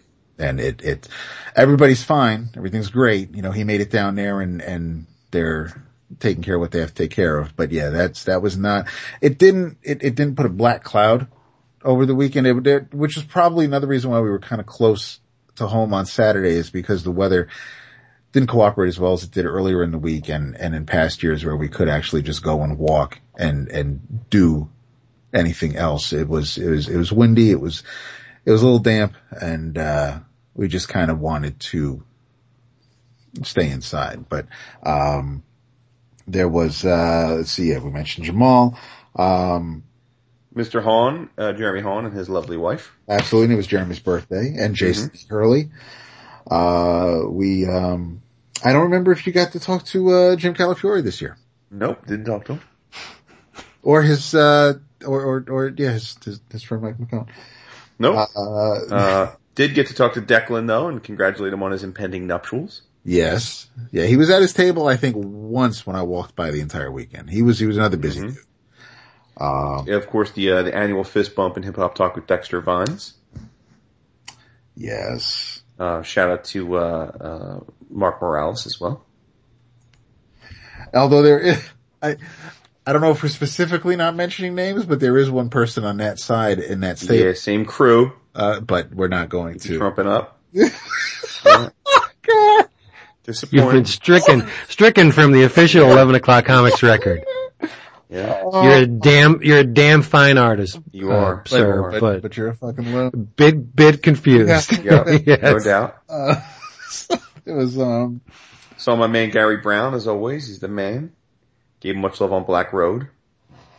hmm Uh, who else? I'm trying to think here. That's, see, I don't, it's going to be very difficult now to find the outliers because we mentioned a lot of people. Jimmy Cheung, yes, hold Jimmy Cheung. Quick second. Juan Doe, of course. I didn't talk Oh, to I him. talked to him with Ray. 'cause Ray yeah, got a, right, yeah. right. uh, who else is this up in here? You saw Shawn Crystal, right? Yep. Oh, good. Thank you. Yep. Another one of the essential crew, my man Shawn Crystal. Um, quick little hello to Michael Walsh. Meant to go back to his table, but didn't have a chance. Yeah. Like- Kim Jung Gi, who we Who did go up and thank, and we did try and get an intro, but but Oh, yeah, Mr. we never went back. He doesn't speak English very well, and uh his uh, handler basically said like, "Nah, I can't have that." Yep. Politely. Yeah, no but- respect, respect. She wasn't. like- yeah, No, son. she was fine about it. Oh, West uh, got to meet Mr. Marco Santucci, who I, I brought my domino. He did a domino commission. Oh, that's right. Yes. I brought it for him to sign, and to this day, it is the most liked thing in all of my CAF gallery. So I I uh, I, I let him know that. Um, Matthew Clark, of course. Well, you mentioned him with your jam, but Yeah. uh, Tom Raney. of course, Yep. Joe Kelly. Yeah, that's right. Mm-hmm. The man who made Deadpool what it is today. Yeah, the, the, the man of action were all there. Absolutely. Uh, was Riley Ross want- there? I didn't see him. I did not see him. Yes, he was there. Wow. I talked to him for very briefly. Huh. Yeah. Wow, that's uh Mr. Seeley and his wife, Uh, Mr. Stegman. Staggy. Of course, Sanford, you alluded to. We had a nice chat with Sanford. Uh, Scooter, right? yep. Chris Cooter. Byrne. And Chris we Byrne. met, and his we met. Cooter's wife for the first time. Oh yes, yeah, she's a lovely lady. yep, Berman, Truth, Truth. Uh, I think that's about it though. Yeah. You want to talk a little bit about Saturday night? I'm getting a little, little messed up just thinking about it. Oh, so well, Should. so people that uh remember our con recap last year may remember that uh, our, our good buddy Gil um, was gracious enough to invite us to hang out with uh, the rest of the No Apologies crew at uh, his brother-in-law's beautiful loft downtown in the village, and it was a great, great night. And uh, with all love, uh, he he replicated it again this year. So Saturday night we all head headed downtown and uh, went back to the loft with uh, lots of cocktails and pizza and all sorts of uh, laughs and good times. But uh, a few of the folks decided to bring some extra special liquor, including, I believe, a uh, bottle of 1942 mezcal and some type of uh, firewater y'all were drinking. I don't know. I was down at the other side of the table. I don't know what the other one was that you were drinking. That would have been the Japanese whiskey. Okay, yeah, Japanese whiskey. Yeah. Some Suntory, right? Yeah, that was good shit. And uh, Vince was, for some reason, deciding it would be a wonderful idea to sip a little of each yeah. evening one. And it, it was more like, hey, try this. Yeah. And Yeah. I'm gonna keep I was trying like, it. okay, I'll try that. Hey, Vince, try this uh, tequila we got here. Okay, Raf, I'll, I'll, I'll have some And of that. I was, and I was at the other side of the table from you two for the whole n- night, and so we were communicating via ESP. Um, but I had no idea you were getting that turn. Like I thought you were just Oh. sipping a little bit, and, and I, I couldn't think- hear a word that you guys were saying because uh, I was I was uh, next to the Julian show. So right. the the nails in my coffin were the Flying Dog okay, um, brew, which I did not have before, and which I found out on the spot was 11.5 Right, percent alcohol right. per bottle, and I had two of those. had an The awesome whiskey- slice of pizza. Yeah, the tequila. um, and, and, and other stuff and the, and the, the pizza. So, um, I was, I was just sweating and did not remember, I do not remember most of it. And we we uh, we decided to grab an Uber home to my crib, and uh, we go to get in the Uber, and there's this chick who's standing next to the car, and she's like, "Can I just hop in this Uber with you guys?" And I'm like, "No." I'm like, "We're not." Did you did you hear what she said though? I'll show you my boobs, right? I'll show you my Said it a million boobs. times. Yeah. She said, "Oh, you guys don't want to see boobies?" I'm like, "What?" Now see, if I, if I had my Yeah, druthers if you were- if I you was were in complete coherent. control, that, that woman would have been riding with us. Oh no, dude, that would have been Yeah. that was a trap waiting to happen. dude. Yeah. What do you mean a trap? She was either a hooker or she was going to try and rip you off. I mean, it was it was a whole situation. Well, that doesn't make a whole lot of sense being that there was six of us. Doesn't matter. You don't Doesn't know. matter though, You- man. She gets in there, know- she starts screaming, she freaks out, tries to take a like a selfie with you, like it, it's a whole thing, dude. There All was- right. there were that had that had scam written all over it. Okay. But either way, um, it was a little uh, Would have been one, one for the book. an entertaining aside, and I thought that within minutes, because it was a long ride. It's it's from downtown Manhattan to my crib in Jersey, so it was a you know it was a good hour ride, pretty much. Um, within minutes, everybody in the Uber but me is asleep, or so I thought. Right. But I do have to thank my, my main man, David, for opening the window. Mm-hmm. Got you. Because if he didn't open the window, I probably would have done what I did when I got out of the car while in the confines of the car. Because the breeze made me forget about, you know, that I wasn't feeling so good. And it stopped me from sweating and it was just, it took my mind off things. Right. I had to watch myself in the car. I had to, you know, monitor my whatever was going on and just try and not. But as soon as I got out, now I haven't, I haven't thrown up in 20 years. Mm-hmm. Jerry At least 20 years. And, and the only thing I can liken it to is remember, um, it wasn't traditional vomit. Like, you, you know, you're done. Remember when you were in, in, uh, school and you were bored in lunch and you got the carrots and you got your straw and you think, think, think, think, think, and you, you, you, you mashed up all the carrots Right. within the straw and then you, you pinched the straw and pulled it out and you had like a carrot tube that eked out of the straw that's what it was. I was like, I, like I couldn't, I don't want to get into it, but I couldn't, it wouldn't come out. I felt like the fuzzy pumper mm-hmm. barbershop. It was just like Play-Doh. It was, it was horrible. And it was burning because it was tequila and oh my God. And, but it was amazing because once it was over, like I felt better. Not perfect, but a hell of a lot better than I did in that car. and I felt bad because y'all were like walking to the car and I'm over, wh- what kind of store was that that I was leaned up against? Yeah. So perfect. It was, it was fitting. But it, Marshall's with bookends Yeah. on the entrance because I put them on both sides. Yikes. Oh, it was horrible. But, you know, fun. By the way, have some, not in any way. This is going to seem, but but I just realized we forgot to uh, shout out Tom Kelly, and oh, Tom Ah, yes. and we also forgot to shout out our man Freaky Tiki Rackrich and his wife and his daughter. And yes. I didn't see Tim Nope, and 'cause fam. they were, yeah. Oh, that was on Sunday. Oh yeah. Yep. So we yep we got to we got to see the Rackriches. It was uh, their daughter's first time in New York, and uh, they got to see Hamilton, and it was good. Good. It was good catching up with them. Did he make it to the Frazetta? Oh, Do you I know- don't know. I don't know. Because he wanted to see that Frank Frazetta uh, painting. I think he said he was waiting there for you. In the flesh. But uh, Lots smaller than I thought because Frazetta doesn't usually didn't Right. usually work that small. But uh, yeah, you know, and Sunday was was very melancholy. Uh, Vince didn't come to the con at all because he was feeling a little a little hungover. Oh, I was a mess. Uh, Mario had already left, uh, so Dap and and uh, Roland and uh, Ray and I drove into the city. But uh, you know, uh, well, actually, that was the, probably the best. On Sunday, we got to meet Ray's wife Oh, no kidding. and uh, hang out with her for Jesus, a while. man. We actually we actually uh, braved the upstairs uh, for a good long while as everybody grabbed souvenirs for their loved ones. Um, yeah, it's funny you should you say get? that because um, when I came home Sunday and showed off my non-paper haul, Huh. I take out the Spider Gwen pop, which Renee quickly snatches out of my hand. Oh, and is boy. now on her dresser, and I, You let her get away with that? I, I, I guess so. wow. And that, and I was, and that whole thing was a setup because there was, there was one on the shelf. Person was buying a Batgirl and I think just in a Harley Quinn. So, so sh- they were, they, they, were- they were digging the female characters and Jason's like, oh man, that window closed. You lost it. You blew it. And I, and then a homeboy like grabs one from all the way in the back of the shelf and Yep. brings it forward. And he's like, oh, there's one left. And I was like, motherfuck. So yeah, so I bought it and True.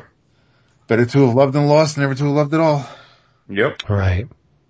I didn't see the meme machine anywhere. I had my eye out. Didn't see it. It would have been mine if I Mm. did. But, uh, do you guys buy act- any actual comics? Oh, did I? Sun- Sunday, I mean. Uh, no. Um, no, I bought the Spider King Yep. Same here. and I had the curse words ash can. Yep. I bought Jake Parker's uh, sketchbook. Oh, nice. Okay. And we have the, uh, the 2000 ADs from the lovely Tom. Yeah, Mr. right. Esmond gave us a sweet package as he's. Yeah, it's a good issue too. Oh, by the way, issue. shout out to uh, shout out to he and his uh, his mates for uh, for their podcast. I uh, I, I I I listened to it uh, this week. It was very fun.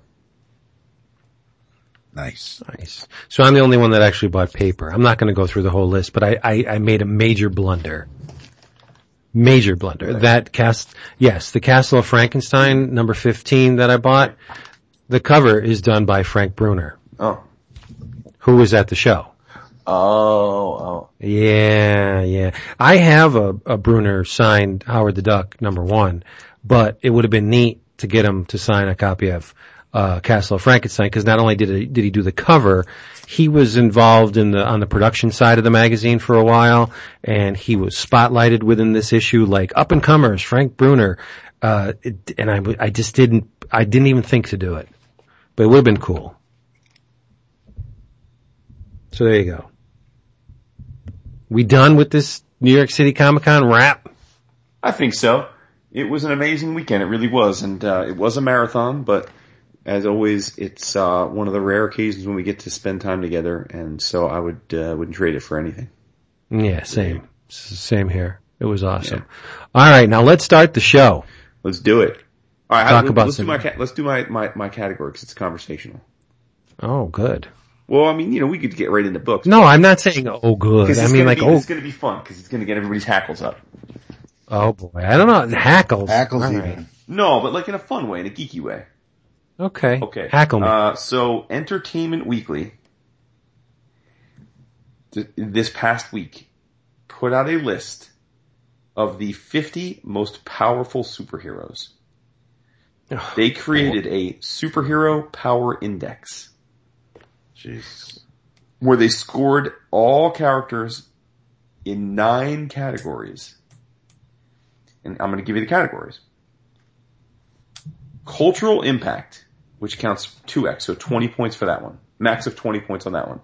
Cultural impact, bankability, design, modern relevance, mythology, nemesis, aka enemies, originality, well, for, you know, personality, and powers.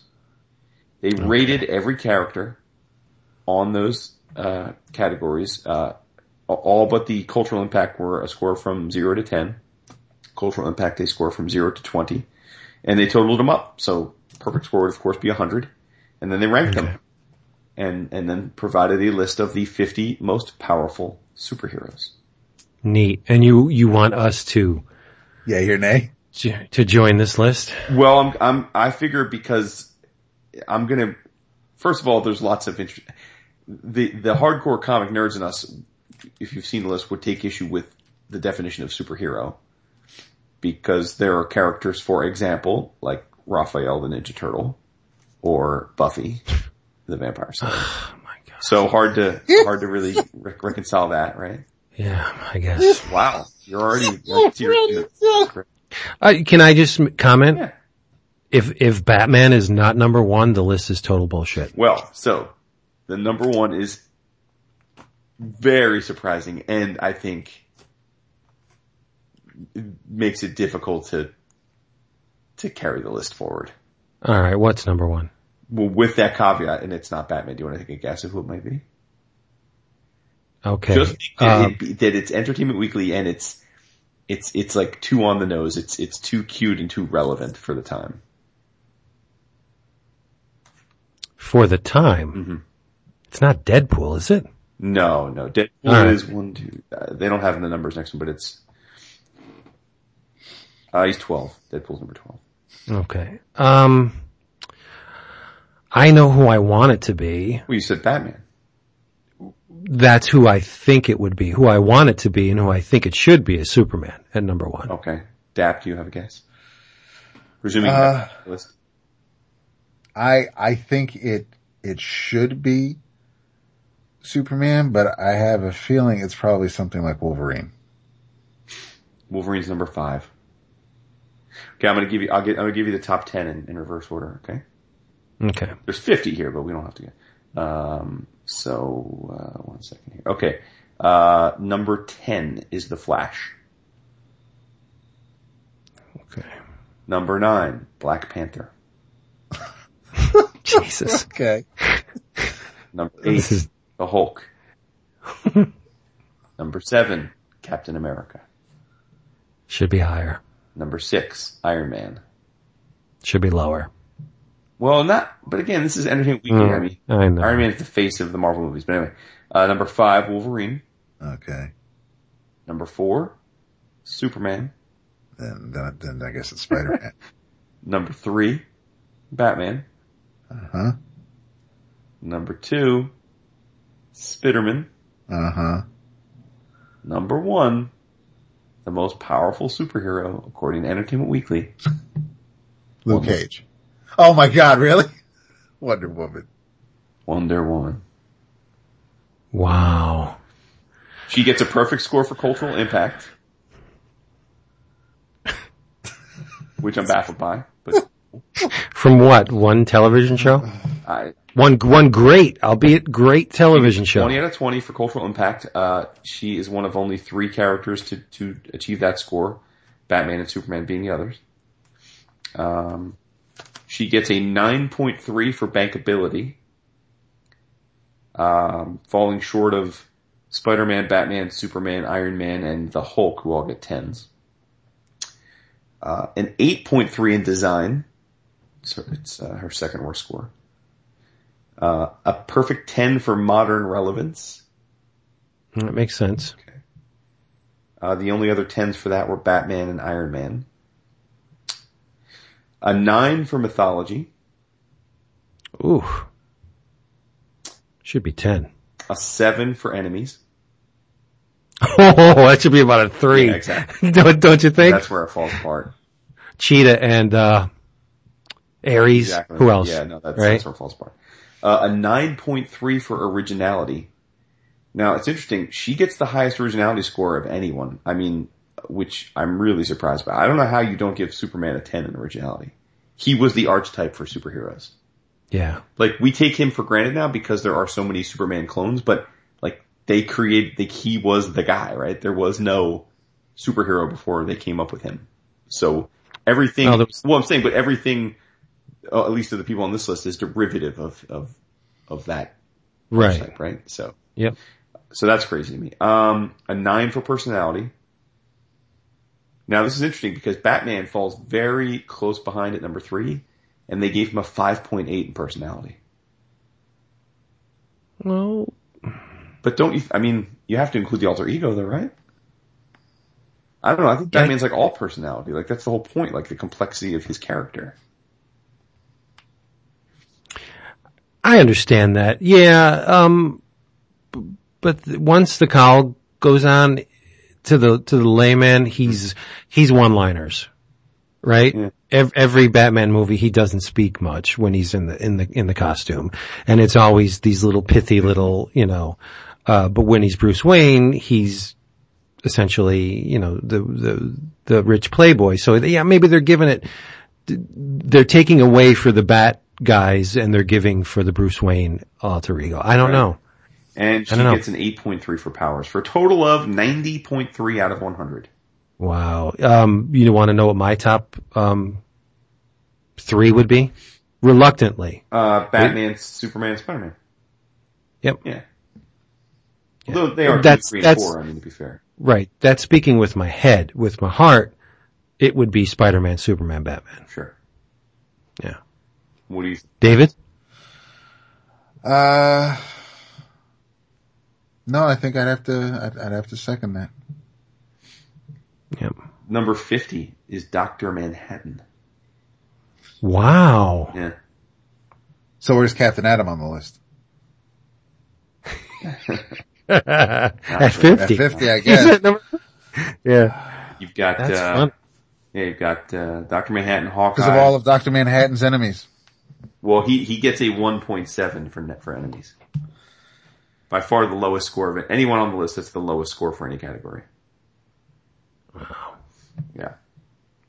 Someone actually had to compile this list. Some, probably an intern. you know?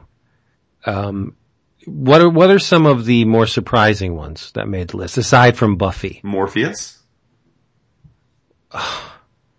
Wow. hmm I would say surprising. Jessica Jones making the list is surprising to me. Uh, I don't think, uh, that doesn't surprise me in light of the Netflix thing. hmm Um, I mean Buffy and I mean Raphael making it, but no other turtle making it. I mean, why is that? Yeah, why not Mike? Yeah, it just seems odd. I mean, can you really give? I don't know. It's just like Raphael has a sixty-six point nine. He's somewhere in the middle. I'd say like roughly twentieth, twenty-fifth, something like that. Um, Must be that roid rage. But like none. Of, it just doesn't make sense why he would make the list and, and no one. You know, just that that's odd to me. right. Right. Um, uh, I mean, I don't know. The the rest of, I don't know if there anyone's really surprising per se. It's, well, I mean, I'm trying to see is is invisible. Yeah, I mean the fact that Sue that Sue is the lowest Fantastic Four member is crazy. Yeah, it's serious. That's What do they list her, her power, um, number? Her power number is. Uh, it's hard to see because uh, If it's below an eight, it's just silly. her power is seven. Yeah, it's nuts. Yeah. And I'm sure they rated the thing like nine, eight or nine. Uh, the thing is the highest ranked of the FF, and they gave his powers a 5.3. What? Yeah. Well, it's nice that Susie's higher in power than, than, uh, Ben because she is. But like, to your point though, they gave the Falcon a 5.3, and that's crazy. Oh, that's nuts. And they give Ant-Man a 4.3. Doesn't make any sense. Oh man, He's tied with Jessica Jones for powers, which just makes no sense. She doesn't have any powers. She's human. She's private, private. Well, no, she does have powers actually. No, never mind. She has powers. Forgot about that. Yeah.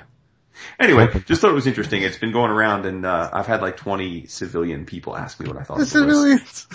civilians. Figured I would, uh, throw it out there. For those that That are interested, I'll post to a link on the, uh, on the show notes on Facebook, but it's, uh, Entertainment Weekly, EW.com. If you just Google, uh, superhero power index, it'll come up. muggles. Goodness. I got book to talk about. Can we talk about some Nah, book? it's time to wrap it up. You- Oh, for real? Mhm. Here's a quiz. The, how do you pronounce Kyle's last name, H-O-T-Z? It's hot. It is not. No, hopes. Really? It's a long O, like oats. Yeah. Like calling it. It's it's Hotes. Oats. Wow. I'm glad. See, that's very valuable to It me. is. It's absolutely valuable. Totally mangles people's names all the time. Hotes. Yep. Neat. Yeah. Oh, I learned something. Uh, thank you. You're welcome. All right, now on to the book. Just, just the one? Oh, I got many. Jason, were you being facetious when we said it's time to wrap it up, or do you really think we should bring this sucker home? I was being semi-facetious. Oh boy. Well, I'll I'll do it in Can, my I, can, I go, can I go get a bottle of water or we can keep, I'm just, I'm, Yeah, uh, like, it'll be I'm my like Marco Rubio up here. Just be longer than usual. Um, hey everyone, if you want to get your comics inexpensively, there's only one place to go, and that's Discount Comic Book Service, dcbservice.com. Now remember what I said, these will probably change next week. Do we still, no, they have some time. No, Two cause weeks. it's, it's, yeah. Cause I, You'll- I'm not, I'm not stressing over not getting my order in yet, so it's, we're still two weeks away. Yeah. But just make sure to write them down. Uh, from Dark Horse. Don't forget your previews like I do. Yes. Thanks. Uh, the always amazing Richard Corben miniseries horror limited Shadows on the Grave number one dollar ninety nine PS Art Books pre-code classic Space Busters and Space Patrol. It's a hardcover. Get it for thirty five ninety nine. That's forty percent off. And the Life and Legend of Wallace Wood hardcover from Fantagraphics is half price at nineteen ninety nine get there because uh, these books are, are really special. Now, in your travels, I want you to keep an eye peeled for an a uh, book by IDW. I read the first issue of this four uh, issue miniseries written by W. Maxwell Prince, illustrated by Martin Morazzo, color art by Mat Lopes. It is called The Electric Sublime. And it was amazing. So good. Uh, it starts, um, when you hear the, the, the crux of the biscuit, it starts in the Louvre. And this tour guide is, is bringing everybody up to Da Vinci's, uh, Mona Lisa. Um, and it's neat because the space in which the painting is hung is gigantic. It's like bigger than, than most people's homes. And uh, this is just a, an aside. As I'm reading the book and seeing the space that this one painting is, is, is hung in, I'm like, imagine valuing a piece of art to that degree where it's, it's in this auditorium, gigantic auditorium reserved for one, one little painting. It's amazing. Like that, that's impact, right? But okay, uh, back to the story. So something's wrong with the Mona Lisa. It's winking. The, she's, the painting has been altered. Um, and this is not an isolated incident. Uh, um, art related crimes and death start erupting all over the place and they all seem to be tied to this strange pictogram. Uh, like think of a, a guitar pick point down, right? One dot for the left eye, a dash for the right eye, and there's this horizontal line uh, for the mouth that breaks the boundaries of the face. Like they keep finding this this image involved in these art related incidents. Like what does it mean? So it's time to call the specialists in. There's a Bureau for Artistic Integrity right? Helmed by this director Breslin woman. And she goes to an insane asylum, a mental institution. and solicits the help of one Arthur Brute. Now, for short, it's Art Brute, right? a man we learn has the ability to jump into paintings. And that's the dimension he calls the electric sublime. Now before you cry foul, I will admit that it sounds a lot like art ops, doesn't it? that's what I was waiting for. From Shaun Simon and, and, uh, Mike Allred, but art ops is the inverse. Like the subjects of the paintings come out. Well, in Electric Sublime, Art Brute goes into the paintings. But there's an, there's like more wrinkles on it. He, it, when, when, when director Breslin goes into the asylum she's, she's trying to reach Art Brute, he keeps talking to his little artist mannequin, little 10 inch wooden mannequin, right? Um, and once they jump into the painting, the mannequin is, becomes real. His name's Manfred Morrington Wood and they call him Manny and he's Art Brute's assistant. He has a beret on and everything, and there's a little face drawn on the mannequin, like he's an ambulatory mannequin that speaks and stuff, right? Um, there's a nod to Andy Warhol in this thing. Um, there's a kid, something weird involving this, this boy named Dylan who, if he draws something, that thing and everything like that thing in the vicinity dies. Like he's in the, in the car with his mother and, and, and she says, oh, look at the cows. What sound do the cows make? And he's drawing a cow and the, the last panel of the scene is the, the, the cars leaving the area and all the cows are like laying dead in the field. Right? But the, the spin is when, when Art Brute jumps into the Mona Lisa, and I'm going to spoil the ending of this because you should read it. It's really cool. The, the Mona Lisa is dead she, there's a raven picking her eye out and she's like all skeleton and stuff. Um, and then we see Dylan and when the mother goes up to him, he has on his little pad a drawing of the Mona Lisa.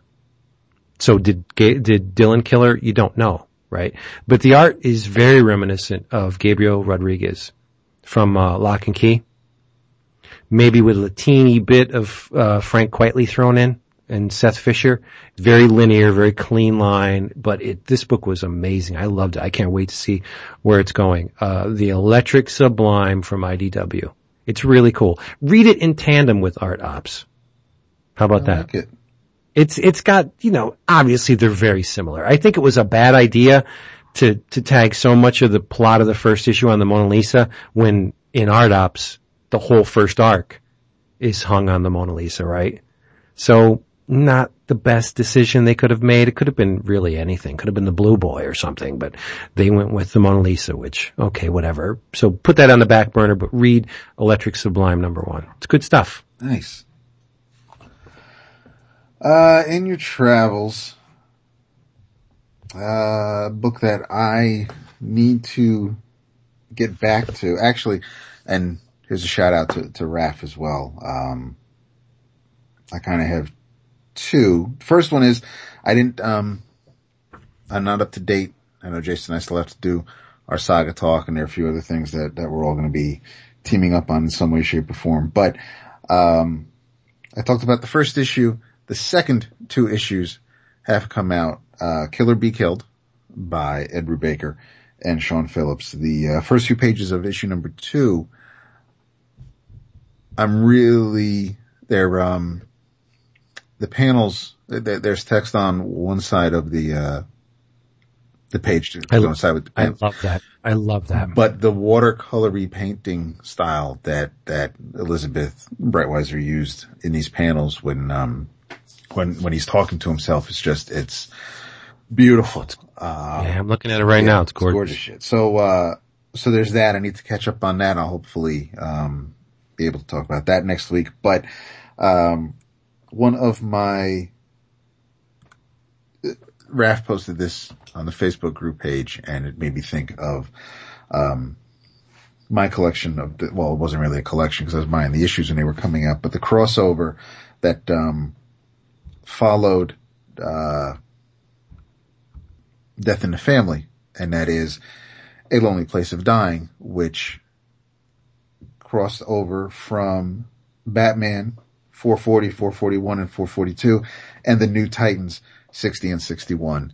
And, uh, basically, um, Nightwing is, and Alfred trying to bring Batman back from the brink because after losing Jason Todd, he's, uh, not really firing on all cylinders, not that Batman ever really is. So, um, that collection is available. I believe, I don't know if it's bundled with year three, which is another, um, I think I kind of like year three more than year two, but in any case, uh, it's a old Batman collection you could probably pick up. I mean, we're talking, uh, like 1989, but Now you're going to talk about this next week. I might.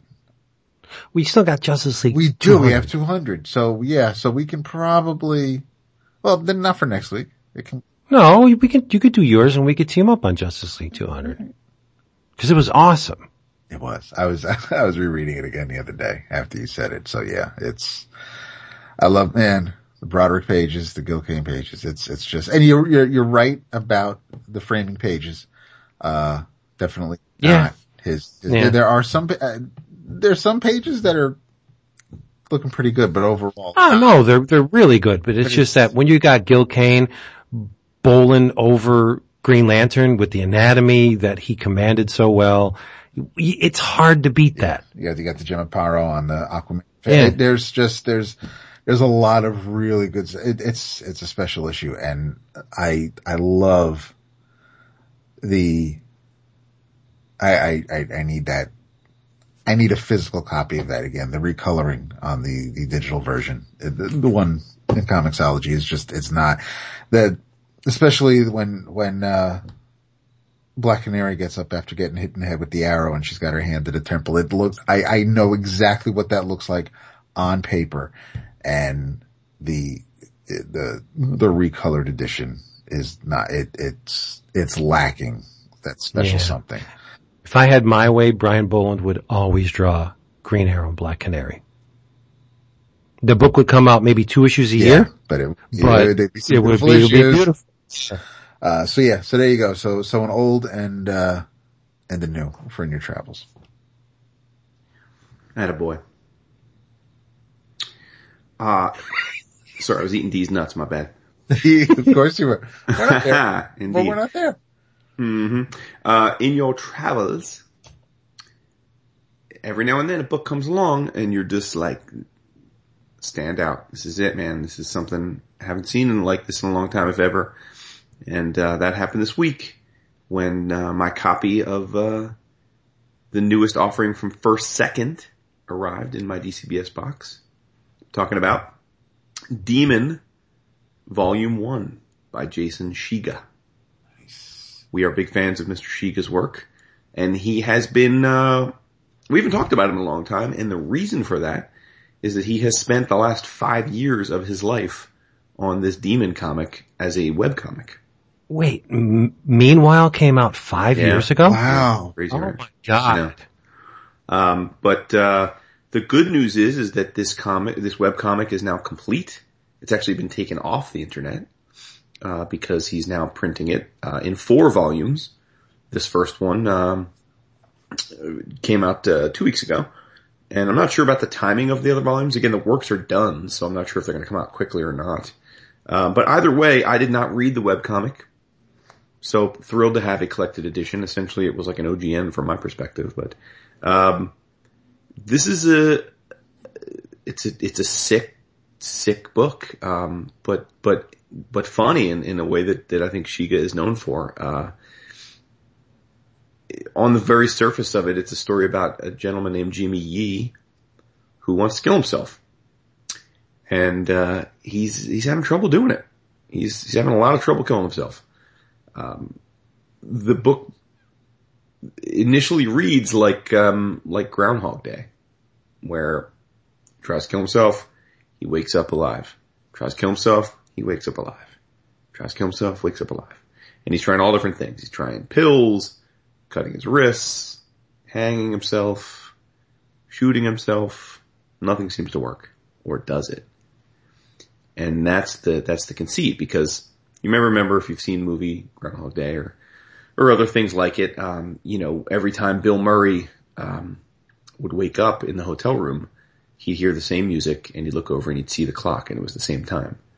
Well, in this case, Jimmy's in a hotel room, uh, and he keeps waking up, but every time he wakes up, the clock's two minutes, three minutes fast, four, fast, like later. And music is different. And there's something else about the room that's different. So is it really Groundhog Day or is there something else going on? And, um, I don't want to spoil the book, especially it's the first of, of four volumes, but, um, the solicit and the back cover and everything explain that what's really going on is that, uh, Jimmy's a demon. So he can't kill himself. He keeps possessing different bodies and then killing those bodies. Um, and so he's like murdering people, but he's not realizing it because he's like thinking he's them because he's possessing them. Uh, and then he gets some self-realization and then the book gets like super off the wall crazy. Uh, so much so that, uh, at one point, Vince, he is believed to be trapped in a body far away from an other, any other human such that if he killed himself, he wouldn't be able to possess anyone else. But he decides he needs to kill himself anyway. And so he doesn't have any instruments or sharp objects or uh, access to anything that would allow him to kill himself in any no- normal way that you might, might think of. So he begins to ejaculate and lets the ejaculate harden continuously until he has enough that he can make a knife out of uh, petrified ejaculate. Death by sperm knife. kill himself. I love Yeah. it. Why did I go with Yeah. that? Um, so it's crazy, as you might imagine from that last little bit. Um, but it's a lot of fun. And, uh, in as much as a demon, a homicidal demon, uh, can be endearing, uh, Jimmy is endearing. Uh, and I, like I said, I didn't know much about this other than I'm a fan of Jason Shiga's work. So didn't know it was the first of four volumes. Didn't know it was a webcomic for the last few years. Um, so super excited to, uh, see where this goes. But it's all wrapped up. Uh, if you go to Shiga's website, like I said, he, he took the, the webcomic down. You can read the first chapter if you'd like. It's still up there. Um, and he's actually moved to Paris, um, where he's working on a 500 page secret project, um, for some publishers. So cool stuff to come. But in the meantime, if, uh, if you're so inclined, check out first, second, uh, Demon Volume 1. It's, uh, it's a trip, man. It's an absolute trip. Get it. Yeah, it's, it's, it's bananas. It's bananas. Plantanas. I knew it was coming. Oh my god, I'm prescient.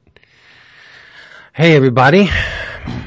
I hope you enjoyed this. We hope you did. And uh, if you did enjoy this, hey, do us a favor. As I always say, leave us an iTunes review, please. Or anywhere you you heard this would be nice. Bathroom wall. And the yeah, bathroom wall, you know, whatever. As always, bum ba bum bum bum. Say good night.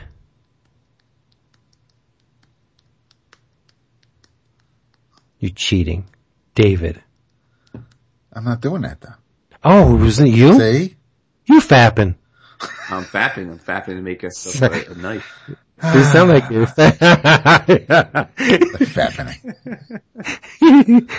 Fap knife. Need to cut my sandwich. It's, And now we ruined it on him. Say good night. I got, no, this- uh, Oh, you got it. yeah, I'm Okay. just waiting for everybody, you know, do their thing. All right. Finish- Calm finish down. fast. Stifle. Stifle. Good night. You better get that checked. Got some air in the line. David. Ah, look at you. So good. Ah, To anyone we forgot to shout out in our New York recap, uh, apologies. We're to, sorry. uh, to y'all. We didn't mean it. yeah, we didn't mean it. Yeah. We're old. Charge it to my head, not my heart, to quote Shawn Pryor. I like that. Aw. Cool. I never made it to the zombie tramp table.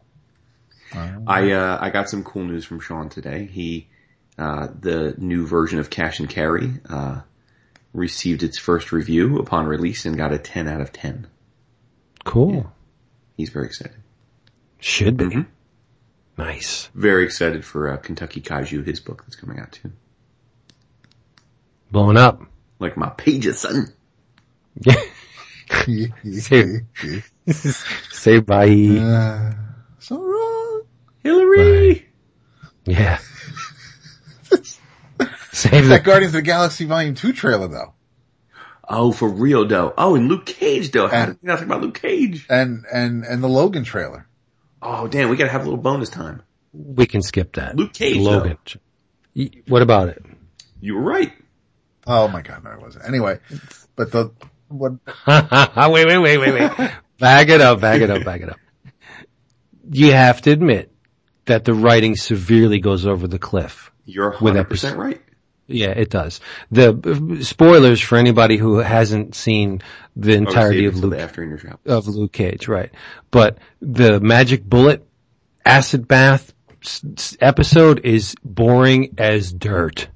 I think the whole thing is boring, like from like halfway through on. I wouldn't say halfway. Well, seven. No, seven. Well, yeah. halfway. Oh, that's right. There's 13. Okay. Yeah. Eight, nine, and 10. I, I, I admittedly, I didn't watch past 10 Oh, because they just, okay, well. they just lost me. I don't, I'm not going to. So you can tell me whatever My happens. biggest beef is uh is with Rosario Dawson, frankly. Why? Uh, it, it's just getting too much that she's embroiled in all of these things, and I know that's the point, but um, the the the fact that they are a love interest at the end just drives me nuts. It just makes no sense to me. Huh. She's a straight up hoe. Maybe. But I see, I think it does make, uh, sense because she was heavily involved in Jessica Jones and she knew him. She, she saved him. So yeah, I know. I mean, but why wouldn't she be involved? No, I'm, I'm not, not trying to, I'm not being a naysayer. I'm just saying it, conceptually, it makes sense for her to be there. yeah, worst. wor- It's not I, out- think worst antagonist of the of the bunch so far. Oh, uh, Diamondback? Yeah, He's terrible. yeah. Yeah, he's uninter- uninterested. They had the best antagonist, and they they just threw him away for an oh shit moment that didn't really, from what I saw, didn't really pay off. Yeah. Does she get better towards the end of the uh, No, of this? of I mean, acting wise, and She's and, a good actress, and but but no, the character I think is is ill. see, it's just squandered, squandered. Copperhead was awesome. She played the character Er, too, uh, sorry, too reserved. Cotton. Too reserved, I think. Yeah, yeah.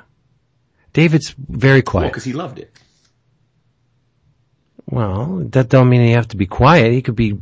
Wait, wait, wait a minute. Wait a minute. Come on. I've, I've done that and you didn't, and, and you're not going to finish it. So it's, Uh, I'm not so gonna finish it's, you know, it, it's, I'm not, I don't, I don't disagree. I don't think that there were some slow moments as there were in all three seasons of the previous Marvel series. It, it's, they, they have to do these 13, uh, we bitch about it with a, with a network broadcast show that goes on for mm-hmm. 22 episodes. It's like, what's, what's with the filler? Just keep it tight, which is why one reason Mario and I were saying that, you know, everybody seems to love Stranger Things because boom, just in and out. This is the story we're telling. That's all we need to tell. Yeah. We're moving Yeah. on. And, and it's its own little universe there. So it's not like we need to know about everybody else. Maybe if it gets bigger and we get new characters and, and it gets a little sprawling, but here we have an interconnected universe that's already existing with a dozen other movies and I don't know if they just feel like, listen, you know, we're gonna,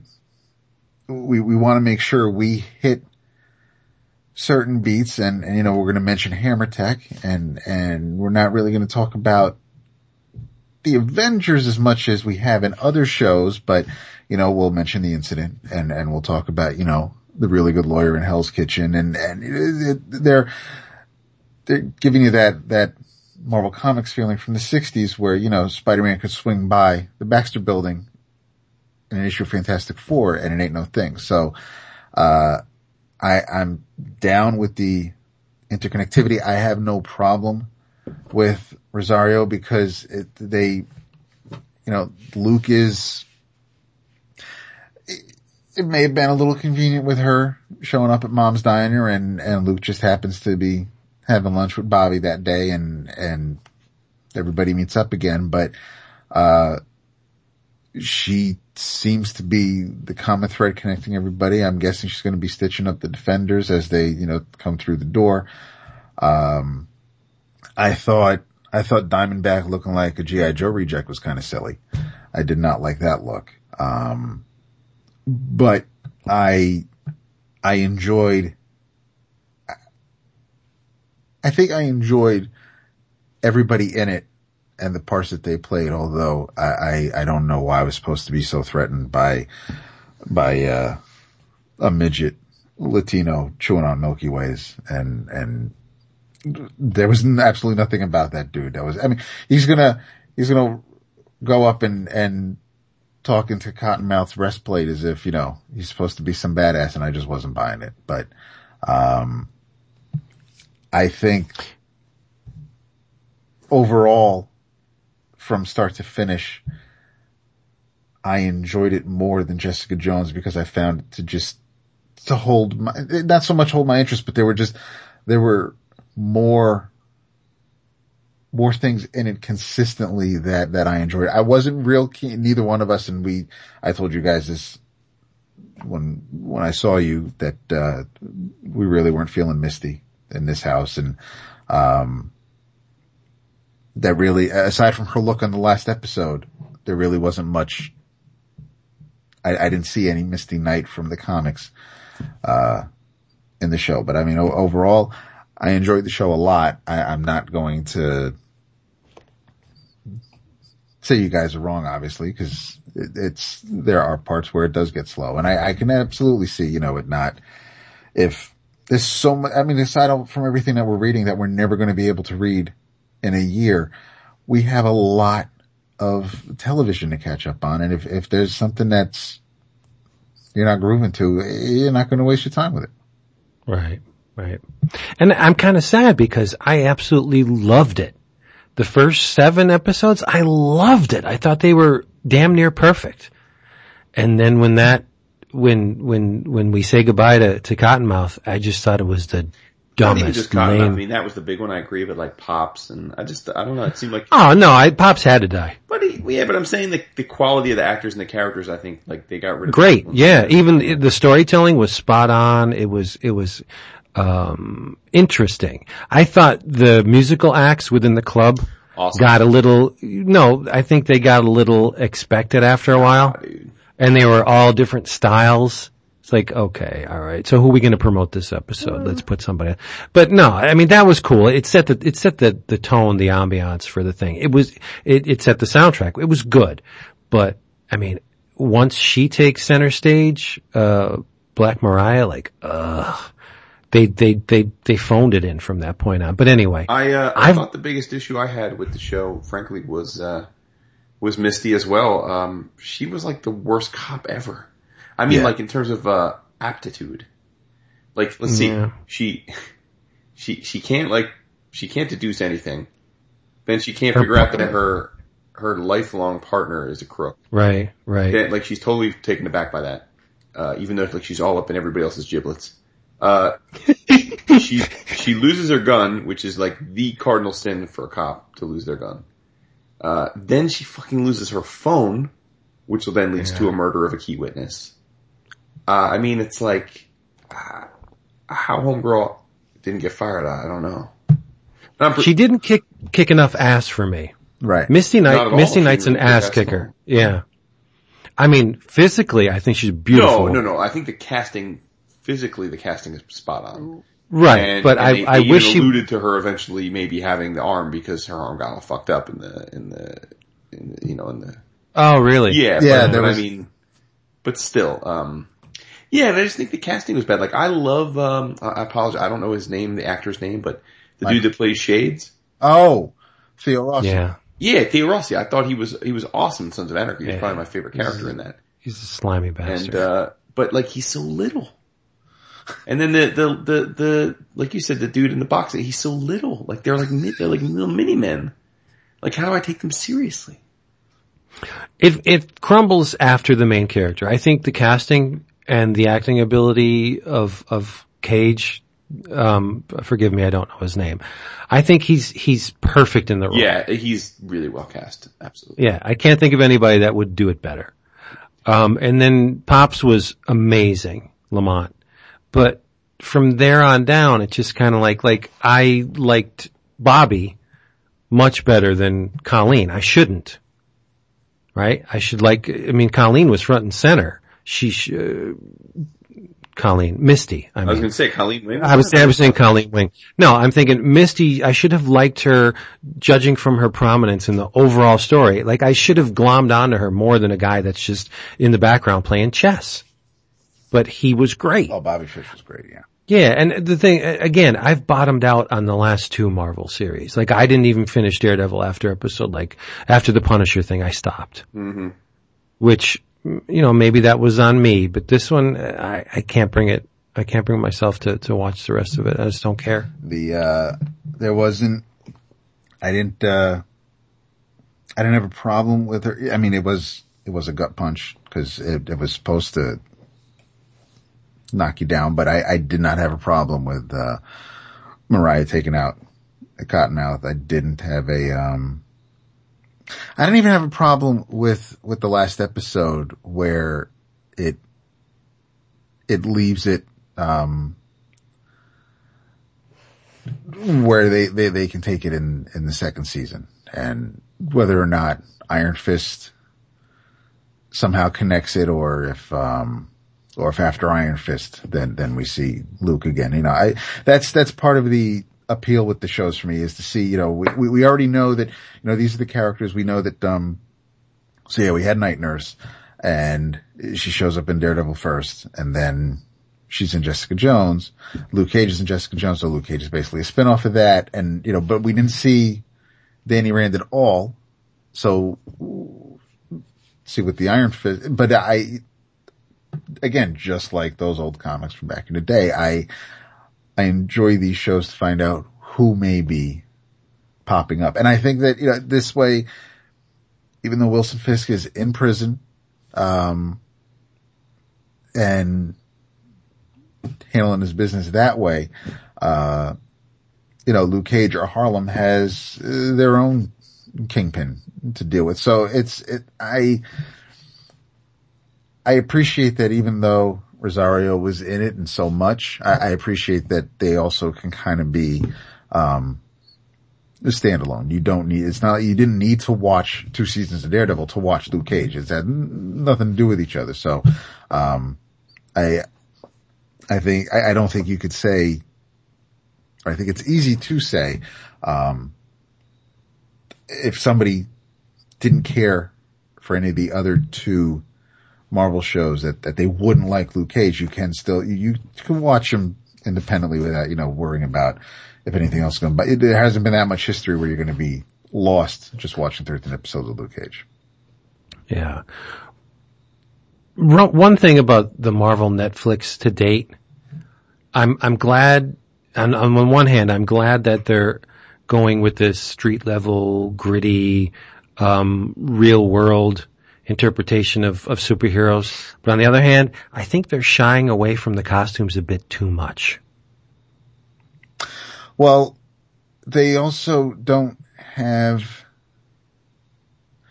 and that's, that's something I think that can be, I was watching this week's episode of The Flash before we recorded tonight and another character is, is brought into the team and has a suit, has a costume, has an outfit by the end of the episode. It's like, so when did that, I, sometimes they're a little bit too free in handing out outfits. This dude is just a guy just trying to live in Harlem. So I don't know. It, No, I'm not talking about Luke. I'm talking about like just the whole Marvel Netflix experience in general. Like I fully expect if Bullseye ever pops up, I didn't see the the majority of Daredevil season two, so I don't know if he did. I, I expect if Bullseye pops up, it's going to be a guy wearing a concentric circle t-shirt. You know, like they don't seem to be very willing to embrace the fact that these characters are, are, are supposed to be. where like they're supposed to be larger than life wearing things that separate them from everybody else. Like it's it's ridiculous. It would maybe it would be ridiculous on the TV show if Bullseye dressed the way he did, but I don't know. Try it. Like they they're shying away from everything. Like Diamondback was just a dude. Well, uh, yes, but then he, he kind of wears a, a an outfit at the end, but um, What is it? It's it's Like- a green like you. It, it he looks like some low rent GI Joe dude. It's it's a it's an OD Uh-huh. green jumpsuit, um, with a funky looking see through face paint Cobra Commander type helmet. Um, Boy. yeah, it just it, it it looked a little silly. Um, Now if they give if they give Misty the cybernetic arm, that's going to be a challenge for them. Uh, but not, well, I don't know. I don't know if it will because that's, you know, who, who could make the arm force? Stark. Stark, So, right? you know, there's the connection there. And uh, yeah, that, the last two episodes, the, the, there was, she gets shot through the arm, hits an artery, uh, bleeding profusely. Um, Claire has to go all MacGyver and, and, uh, and stitch her up. And if, if, if basically what's keeping the hole in her arm from gushing blood all over the place, if, if, if it gets sewn up too long, she runs the risk of losing it. So, oh shit. So she's going to lose the arm. So here's the bionic arm. That's coming. But no, she gets fixed up and she, her arm's in a sling for like three minutes. And then the next episode, she's like slapping people and holding, holding crowds back and at arm's length. And it's like, you're, you almost, your, your arm, you almost lost it. And, and now it's just, I, I got better. It, I just, it made no sense. Yeah. And it, it, and that, that's the main thing that really kind of irked me as, as long, but it was, um, as long as thing. Bullseye doesn't have a branded tattoo on his forehead, I'm good. Right. Well, that was just silly too, right? But they're, they're gonna have to go the distance with Iron Fist because the costume is essential. Mm-hmm. I agree with you there. They, they, they need to do Iron Fist. I'm not saying mirror the comics, but he needs to have the dragon. He needs to have some kind of, of, of regalia that looks like his history.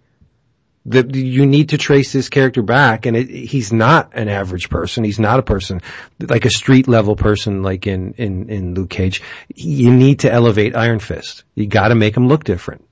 Don't, he, he needs the costume, basically. Yeah, and I have a feeling it might, it'll probably be similar to the current Power Man Iron Fist where Luke is, you know, in, in the, in the suit, vest, slacks, and, and Danny's wearing, you know, the jumpsuit with, with the half mask that I love. So it, it, it very well, you know, yeah, I think Iron Fist is going to stand out. I, it, it, right now you just have Daredevil in an outfit because Jessica Jones, she's That's it. the jacket. Yeah. So it's not, Yeah, that's it. Just Daredevil. um, yeah, I think, I think once Iron Fist, because you also have the, um, I think if you're, Daredevil is enhanced with the heightened senses. And Iron Fist will have, obviously he'll have, he'll have the power. He's going to have, you know, he's got the, the chi, he'll, he'll be able to, I, I'm guessing if you're somehow super, you end up with a funky outfit. If you're just, you know, some average Joe who, who, who doesn't, I mean, aside from being strong and having really tough skin, um, Even the Falcon's costume is functional. Yeah. I mean, it's not, you know, it's not flashy at Right. all. And, and they're down, they're, they're getting away with it with Doctor Strange because he looks like a flamboyant, you know, magician type. Sorcerer type. So that, that's, that's their out with that. But I, I even Ant-Man, the costume, like I, I want to see full on superhero in a costume. Like that doesn't necessarily need to wear it, but wears it just because. Well, I want to see that in the Marvel Universe. yeah. Why? Why? Okay, Spider-Man. That's the, that's really the only one so far with a costume that wears it just, just because it's a costume. hmm Thor is is uh, a Norse god, so he doesn't dress like everybody. The the Iron Man armor fulfills a, a purpose.